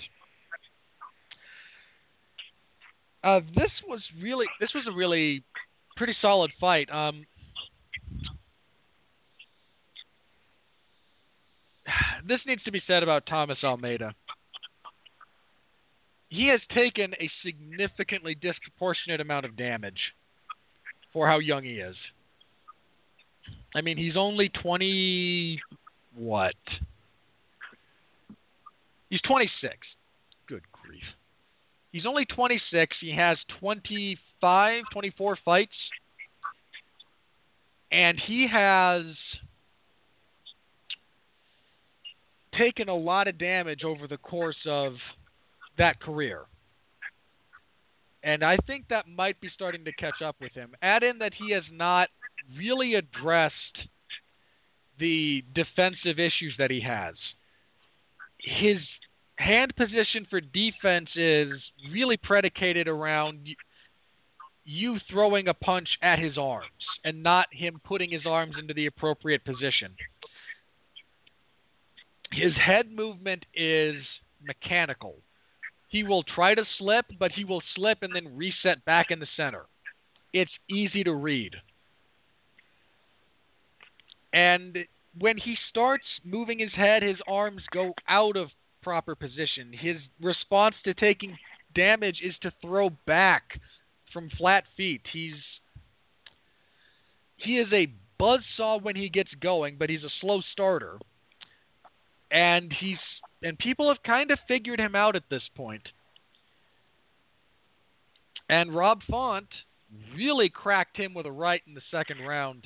Had him on, had him in all kinds of trouble. I thought he let him off the hook because uh, he he had him hurt for a while, and then they got it, then he took him down instead of trying to hurt him against the fence, and then they got back up. There was a lot of clinch time, and it's like you. I thought he was letting that slip through his fingers, but Almeida never really recovered from that punch, and then Font caught him again, got him to swing wild, kicked him in the head, and that was all she wrote. I I feel like Almeida's game has been figured out. Um, and it wasn't I mean Cody Garbrandt may have taken a piece of his soul, but he also put for, he put out there for everyone to see all the deficiencies in Almeida's game. I mean, Brad Pickett did a pretty good job of showing people who really think about know, people smarter than I am when it comes to analyzing fighters that now, there's these issues here. Because Brad Pickett caught him frequently, hurt him before he got hit with that flying knee. And then now you've got guys like and, and Cody Garbrandt's you know, one of the two be- two or three best bantamweights in the world. So you know you get knocked out by that guy. It's not the biggest knock on you, but he follows that up with a lackluster win over Albert Morales. Then he gets beat by Jimmy Rivera, and Jimmy Rivera is exceptional too. But now you got guys like Rob Font who have really picked up on your game. And if he doesn't change that, he's not going to have a very good time of it going forward. But this was a really, really standout performance from Rob Font, who fought well offensively, fought well defensively, mixed up his strikes, you know, got a pretty good read on his guy, and then you know, smashed him in the face. Can't ask for a whole lot more than that, especially when you're fighting in front of your hometown. Uh, Pat, I'll start with you for this one. Uh, Font taking Almeida's head off and permanently derailing the hype train. Uh, what do you got? Um, you know, Almeida has just never gotten past those tendencies that have gotten him beat before. I remember the first time I saw him, you had told me there's a good fight on between two prospects that look on the upswing. One is Thomas Almeida, the other is Cody Garbrandt. And watching that fight, really only Garbrandt got to show what he was capable of. And you said, you know, Almeida ran into a really good prospect. To keep an eye on him. And I did. And offensively, he's very gifted. But he has not learned how to compensate for very poor defensive tendencies, a lack of head movement, keeping himself pinned on the center line and admiring his work after he strikes. And these are the things that Rob Font, who Rob Font is not, you know, a top three guy in that division, but you don't have to be. If you fought before, you see these things develop and you know how to take advantage of them. Font did and put forth one of his best efforts and a significant win for his career. All right, Jeff, your thoughts on this one? Uh, I thought it was I thought it was a good fight. It was a good bantamweight fight. To me, this is a very underrated division, and I think Rob Font's a pretty underrated talent. Uh, he may not be a world beater going forward, but I mean, uh, I, I like this fight, and I think it was a great fight to show what he's capable of. This is the best division in the UFC and all of MMA. All right. As for the prelims, Kyle Bochniak defeated Brandon Davis via unanimous decision. This was kind of a decent example of how to fight while moving backwards as opposed to running away, if you ever are curious about the difference. Abdul Razak Alhassan defeated Sabah Homasi via knockout in the first round. Threw the overhand right three times in a row. Got a read on how Homasi was defending because he was defending the same way each time. Showed the same initial shoulder movement. Homasi bought on another overhand and leaned into an uppercut. That was all she wrote. Dustin Ortiz defeated Alexandre Pantoja via unanimous decision, 29-28 across the boards. A lot of fun in this fight, but uh, close fight. Pantoja really slowed after the first, and that kind of cost him. In addition to not really doing anything with uh, the time he had on Ortiz's back in the third. Julio Arce defeated Dan Ige via unanimous decision, 30-27 twice, 29-28. A really good example of proper footwork, proper movement, shutting down a wrestler, and that wrestler having no answer for a technically superior striker. Enrique Barzola defeated Matt Bessette via unanimous decision. This fight kind of sucked. And Islam Makhachev knocked out Gleison Tibau in 50 seconds to kick everything off good stuff from Makhachev. He's uh, Makhachev's somebody to pay attention to in the lightweight division. There's a lot good about his game. All right, Jeff, uh, I'll give you first crack here. Anything you want to touch on? Uh, uh, Alhassan's knockout of Homasi was, you know, pretty cool. Makhachev, I agree. He's he's a, a prospect to keep an eye on. Um, if this makes any sense at all, I didn't really like the Ortiz Pantoja fight, but I I like that Ortiz won because I mean, first of all, I like Ortiz, but second of all, I think just to me, it's one of those fights where like the guy on top isn't necessarily winning, despite maybe you know being on top most of the fight. So I think it was just in this fight to give the the score to Ortiz, if that makes any sense. It does. Anything you wanted to say about the prelims? Um, the the knockout of Tibau, it, it's impressive on one hand. Like yes, Gleison Tibau has clearly seen his best days come and go by about four to five years, but you don't really often see him lose like that. So I definitely want to keep an eye out on a kid that can do that. All right, that was UFC 220. Sincere thanks to everyone who came and followed along with my coverage or has commented after the fact. Uh, I know how many places you can go, and quite frankly, there's a couple of them I'm surprised you don't frequent instead of mine. But I'm happy to take uh, all the patronage I can get. Um, you know what? I think we're only gonna really talk about the main event for this next card because, uh, yeesh. yeah, I, I I'm just gonna we're just gonna do the main event and then burning desires for the rest of it if you have any. Fair um, enough. Main, ev- main event next. Oh god, they're in Charlotte. I don't have anything Charlotte, against North Carolina. I don't have anything against Charlotte in theory, I do. but for the, Yeah, but you're also a Hulk Hogan guy, so that's understandable. For the last seven to eight months, there's been this really obnoxiously growing trend of fans at UFC events doing the Ric Flair woo. And there you have what I have against Charlotte. I, I can't tell you how much I, I hate that as a viewer of this product. I would rather you just booed. Like, seriously, just boo. You can boo. Do you think the fight sucks? Boo. That that woo. If you're at a pro wrestling match or you know at a Ric Flair meet and greet, sure, like but context, people. First time somebody lands a knife edge chop in a cage fight, you can woo. Until that time, it is obnoxious and off-putting to everyone around you and the, you know, thousands and thousands of people watching this thing. And I can only imagine how bad it's going to get. But the main event is a rematch between Ronaldo Jacare Souza and Derek Brunson.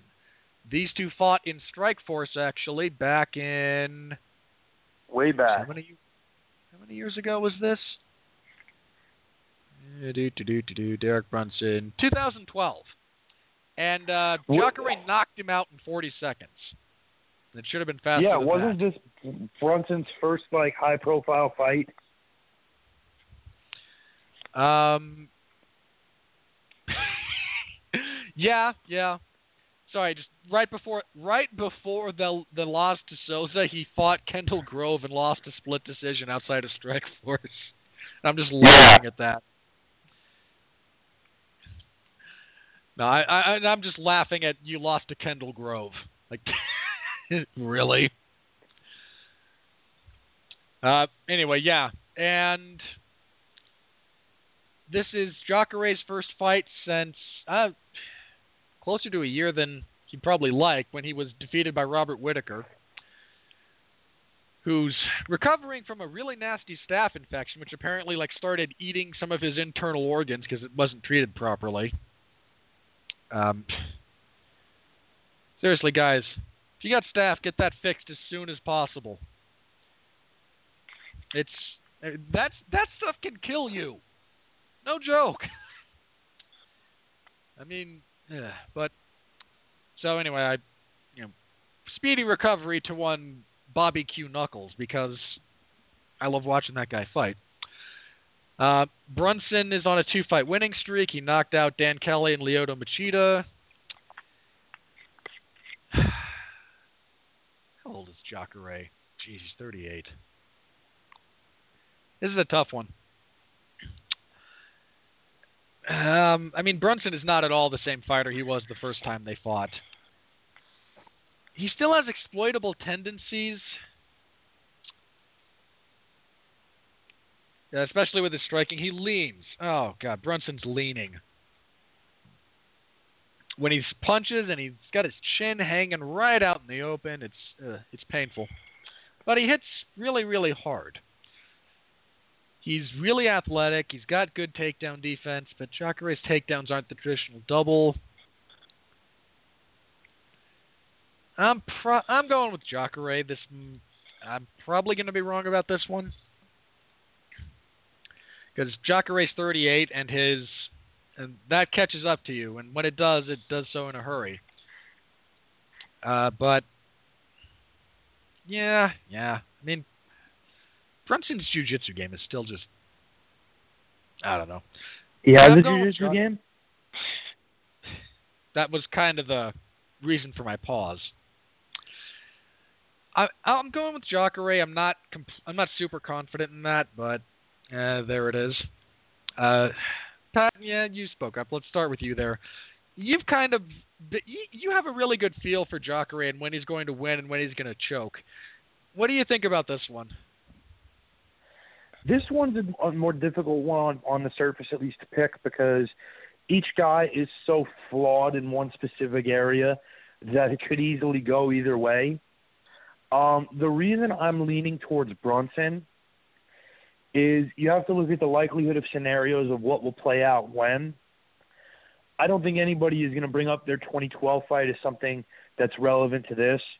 Brunson has ob- obviously had a world of experience since then and is a different fighter. Jacare is a different fighter since then. Um, you know, Jacare, when you put him into a prime situation like this, he tends to not check in mentally and gets beaten. Um, I said it would happen with Robert Whittaker, and it did. I said it would happen with Romero, and it did. When you kind of put him in the background of a fight that's winnable, he tends to do better. And I don't know if that's just he can't deal with pressure and the spotlight. And certain times it just so happens he fights a special fighter like a Romero or a Whittaker, and it all comes together at that point. In this fight, I'm favoring Brunson because I think the likelihood is we're much more likely to see Brunson hit him and open up early and put Jacare on the back foot, put the pressure on him, and break him mentally like we've seen happen to Jacare recently. I also don't think that Jacare is going to be able to catch to catch Brunson with one of his trip takedowns or with say a lucky strike at this point that will finish him or hurt him enough to allow Jacare to clinch him, control him, take him down, and submit him. Because I think the speed differential is so much more pronounced right now than it's been. I think Brunson, for all the faults in his game, I think offensively, when he builds that momentum, a guy like Jacare doesn't respond well to it, whereas a good counterpuncher like Robert Whittaker is salivating at the thought of that happening. Jacare has one good strike in his arsenal.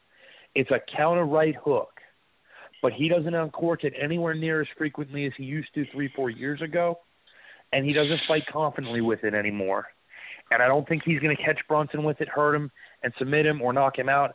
I think he's going to get hit early and often, falter, and get stopped sometime late in the first round. All right, Jeff, your thoughts? I'm picking Jacare. Um, look, Jacare is 38 years old. You know, he's had his battles, he's had his wars, but I'm not betting on that being the uh, sole reason why Brunson is going to hit, you know, you know, find home with his strikes and hit him. He's still fighting one of the most exceptional grapplers uh, and submission artists in the history of the sport. And I, I think – I think Jacare is more well-rounded than a fighter than um, Demian Maia, and I think he has much a much better transitional game, and I think that's going to serve Jacare uh, well here. Um, I, I like the fight a lot, though, and ultimately, I have a dream, gentlemen. I've had a dream for the last five years that Jacare will fight for a UFC title, and if I don't see it, I'm going to be a sad panda. So that's why I'm picking Jacare. Jacare for UFC champion. I need to see this happen at some point. And this and is going to be the year. chance at the rate they're giving away interim belts, he will at least fight for one at this point. yeah, Romero's going to lock down a, an interim belt for me and, and be the third Mullen guy. I fully He believe might. had Jacare been the one to fight uh Weidman, he still he would have easily beat Weidman and become UFC champion. He should have gotten that title shot. He might. He might have. There's ways he matches up with Weidman that are very favorable. All right. As for the rest of this card, and as I read this, you might understand why we're not going through the main card fight by fight. Your co-main event: Dennis Bermudez fights Andre Fili. Yeah, we're on a cliff Good already, Lord. folks. Um, Bermudez, I believe, was last knocked out by. No, he lost a split decision to Darren Elkins. after-. Oh, I didn't even remember that. I remember zombie, Korean and then he Zombie. lost to Elkins. And Fili, like, kind of sucks. Fili He's beat Artem good for the Lobov, but Andre Fili can't win two fights in a row. And since he last beat Artem Lobov, I imagine he'll lose this one. Uh, Jordan Rinaldi is fighting Gregor Gillespie. This is actually, this isn't half bad actually. Gillespie's interesting. Um, Rinaldi got a Von Flucho. God help us all. Uh, but Gillespie's undefeated. He's got a really good wrestling background. He's been putting his hands together. I, I, I like Gillespie there a lot. But Drew Dober's on a main card. I ought to boycott this just in principle. Uh, Drew Dober is fighting Frank Camacho. Card. Drew Dober sucks if you are will if you don't strike with him. I'll, I'll go with Camacho. Just, oh God, who cares? On the prelim, Camacho is uh he's one and one, lost to Zhang Long Lee, beat Damien Brown by split decision. Okay. Um, on the prelims, Bobby Green is fighting Eric Koch. I think Bobby Green probably takes that. Uh, that would have been a really important fight in 2012. Yes, it would have. Um, Mirsad Bektic is going to try to earn his way back into my good graces. He was dead to me after that Elkins fight. Uh, he's fighting Godofredo Pepey Cast. Pepey. Bektic better win this. Like, Pepey's not the worst fighter in the world, but he's profoundly flawed, and I was really high on Bektic. Uh, you guys may recall. He better win that fight. Um, Katlyn Chookagian is moving up to flyweight to fight Mara Romero Borella. She's the first Italian female fighter. Um, Chikagian kind of thought she lost that Aldana fight. Borella's a really good grappler. That's tough. I'll go with Barella. Not sold on that. Uh, Markos is fighting Juliana Lima. Hey, Juliana Lima, like, I don't get it. I'll go with I'll go with Markos. What derailed? Oh yeah, she yeah okay. Uh, I'll go with Markos. Uh, Justine Kish is fighting Ji Yeon Kim. I'll go with Kim there actually. Uh, oh, another of Pat's Justine, guys. Justine, Justine the Stain Kish. Yes, the same. Another one of Pat's guys, Vince Pichel, is fighting Joaquim Silva. From hell. Ah, Silva's undefeated. I'll go with Pichel. Not sold on that. And at on our lone fight pass fight, uh, Niko Price fights George Sullivan. Sullivan's been out for a while. Yeah, yeah, yeah, you saw the violation. After got knocked out by Alexander Yakovlev. I'll go with Price. I kind of like Price. He had a really bad fight against uh, Vicente Luque, but I think he can rebound from that. All right. Pat, I'll start with you. Uh, any burning desires from the rest of that card? Because I'm in for a long night. Yeah, Vince, Vince Pichel not making it on TV, but that's okay. I don't understand why he's not on TV. He's on a Fox pretty Sports good. 1. Yeah, that doesn't count. Uh, he's always pretty fun to watch. Fox uh, Sports and, One and is a got some good television skills. channel. The way the uh, the, the way the dad's tires are tires from Christmas Story. They were round. They were round and had once been made of rubber.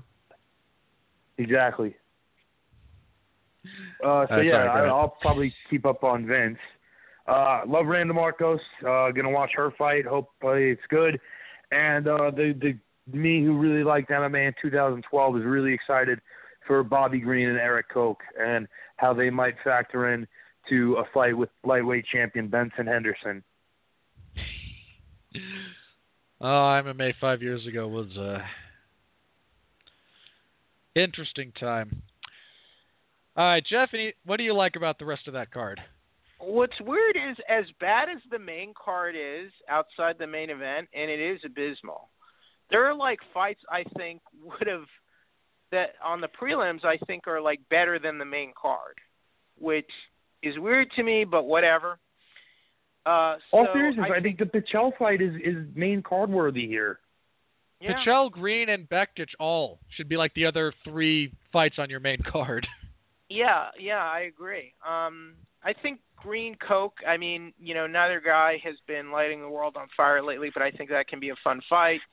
Bektic, uh, Pepey, I like that fight, and of course, um, Cat's Dream Girl and favorite female fighter ever, Randa Markos versus Lima. I think is a fun fight as well, and also Pichel uh, versus Silva. I like I like all those fights. I mean, even if you put those fights on the main card, I don't think like you have a like the best main card, but I think you have some solid match. You have some solid fighters, some solid matchups in there. Um, still, it's a very it's a questionable main card, undoubtedly. This is, and this is your Fox main card. This is on Big Fox. Like, it's a rough time. It's a rough. I don't time. know. It's like to me, it's like they don't even. Uh, it's like they don't even care right now. Uh, all Not right. like As a brief scheduling note, um, I believe the fourth is the Super Bowl. That would be correct. We will probably have to do a more of an early morning or an early afternoon show because much as I am not the biggest fan of American football to begin with, much less uh, an Eagles Patriots Super Bowl. Spoiler alert. Oh, who cares? We have to we have to recap the end of Lyoto Machida's career at the hand of Eryk Anders. Well, my, Correct. hang on, my my point there was like I, I'm not the biggest fan of that event, but there's a family tradition involved. Um, I have people in my family who are big fans, and there's a Super Bowl party that involves all the you know soda, hot wings, and various other candies I can stuff into my face, and I'm never going to turn that down. So we'll probably have to do on the fourth again uh, an earlier morning show. I will see what works for everyone. Um, and if yeah, and I will up also no longer be sober when I'm conscious that day. Fair enough. Uh, so just again, that's a couple of weeks out, but just so everyone knows, that's going to be coming up on the horizon. Well, uh, I'll figure out exactly what time works for everyone. Um, all right, very briefly, were there any major news items we wanted to touch on, such as this one I want to bring up before we get into that, um, for whatever Jeff might bring up. Uh, the Ferguson UFC versus Khabib. which yeah, I I, hope that it? happens, but but history has told me won't. And related to that, the pseudo promotion of Tony Ferguson to lightweight champion, but the non-stripping of Conor McGregor of the lightweight championship because okay, Pat, I want I, you have a again a deeper knowledge of combat sports history than I do. Give me some context for this. If Dana White is to be believed, and bear in mind that's like saying, you know, if gravity doesn't work. But the UFC has not officially stripped Conor McGregor of the lightweight championship, but they're promoting Tony versus Khabib as for the UFC lightweight championship. Are we literally about to enter a boxing scenario where there are two people claiming to be the legitimate champion? Oh, absolutely, absolutely, and it may even be worse. Uh, for example, in boxing, uh, the one of the major sanctioning bodies, the WBA, they have a policy where they recognize in the same division both a regular champion and a super champion, which is anybody who wins the regular championship and then unifies with another of the recognized championships, that person is then recognized as the super champion, and the regular championship is declared vacant to be fought for by the number by the top two ranked contenders. That's what we're looking at. We're looking Oh. at meaningless titles all over the place. It's not going to get as bad as boxing because at least this is in a one sanctioning body level, but very soon we could end up seeing the stupidity of super championships and diamond championships and uh, paper featherweight championships and uh, intercontinental championships and all the like. Ugh. Uh, Jeff, what are your thoughts on this situation? Because normally under these circumstances, the UFC would just strip McGregor and be done with it, and we. Strip McGregor. Strip him. And you know Uh. what else? As as much as it hurts, a- as much as this might hurt, and no, it's not his fault. Strip Robert Whittaker. Whittaker's circumstance is completely different. It, so what if it's different? You know what? Enough interim titles. It's either the title or it's not. Okay. You know, which- back when back when we started doing the four one one rankings years ago, and all of us were involved in it at a certain point. Larry kind of suggested, you know, what do what do we, you know, should we have a cutoff as far as how long we can keep someone ranked without them being active? And I kind of offered the policy of, well, if they're on the shelf and they don't have a fight scheduled within a calendar year of their last fight, then you should take them out of the rankings or strip them of a title. I still think that's a fair policy under any circumstances that would be understood that when they're ready to come back, they could fight for that title immediately, or if they if they don't, then they vacate their status as the rightful number one contender, and that interim champion is recognized as the champion. I mean, we're past that point with Conor. I mean, look at the Exactly, that's the whole thing. We're look look at the UFC rankings right now, where GSP is still ranked number four at middleweight.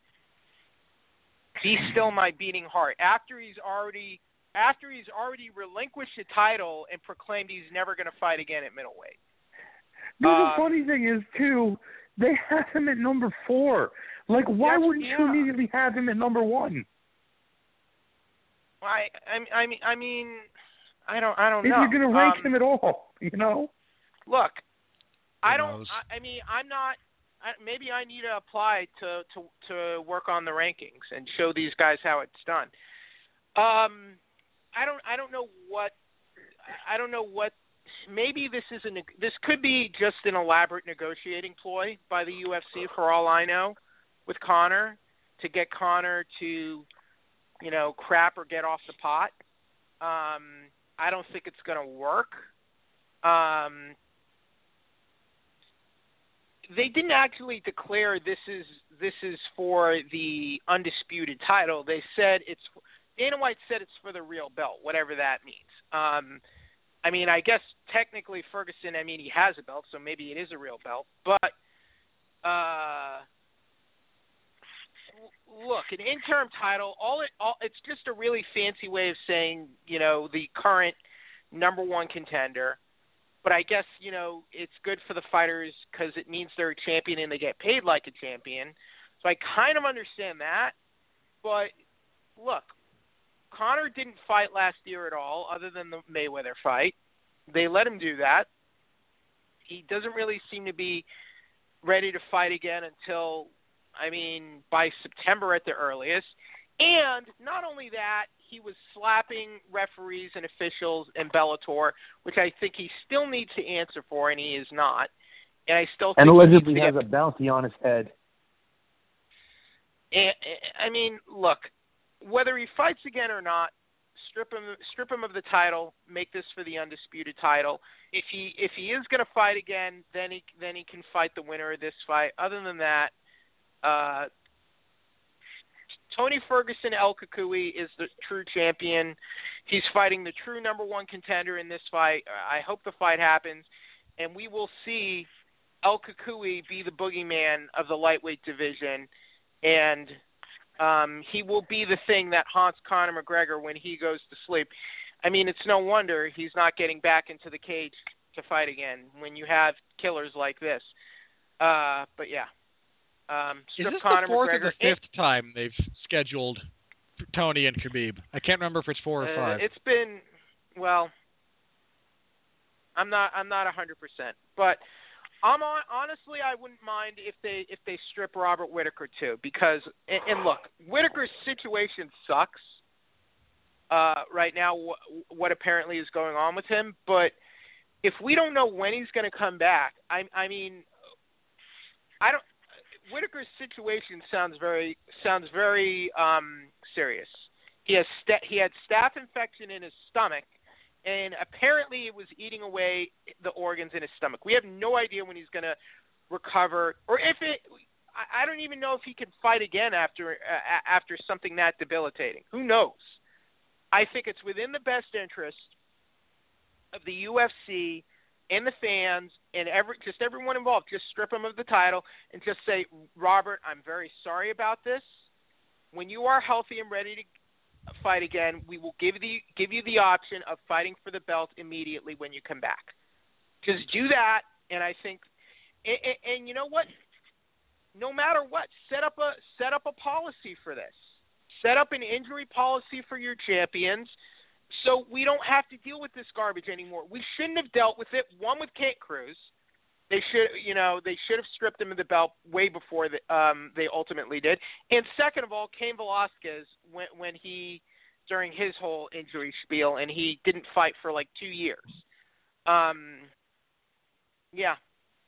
To strip Conor, strip Robert Whittaker.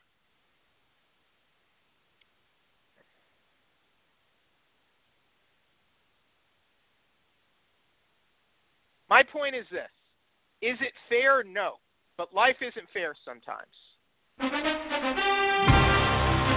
what happened here?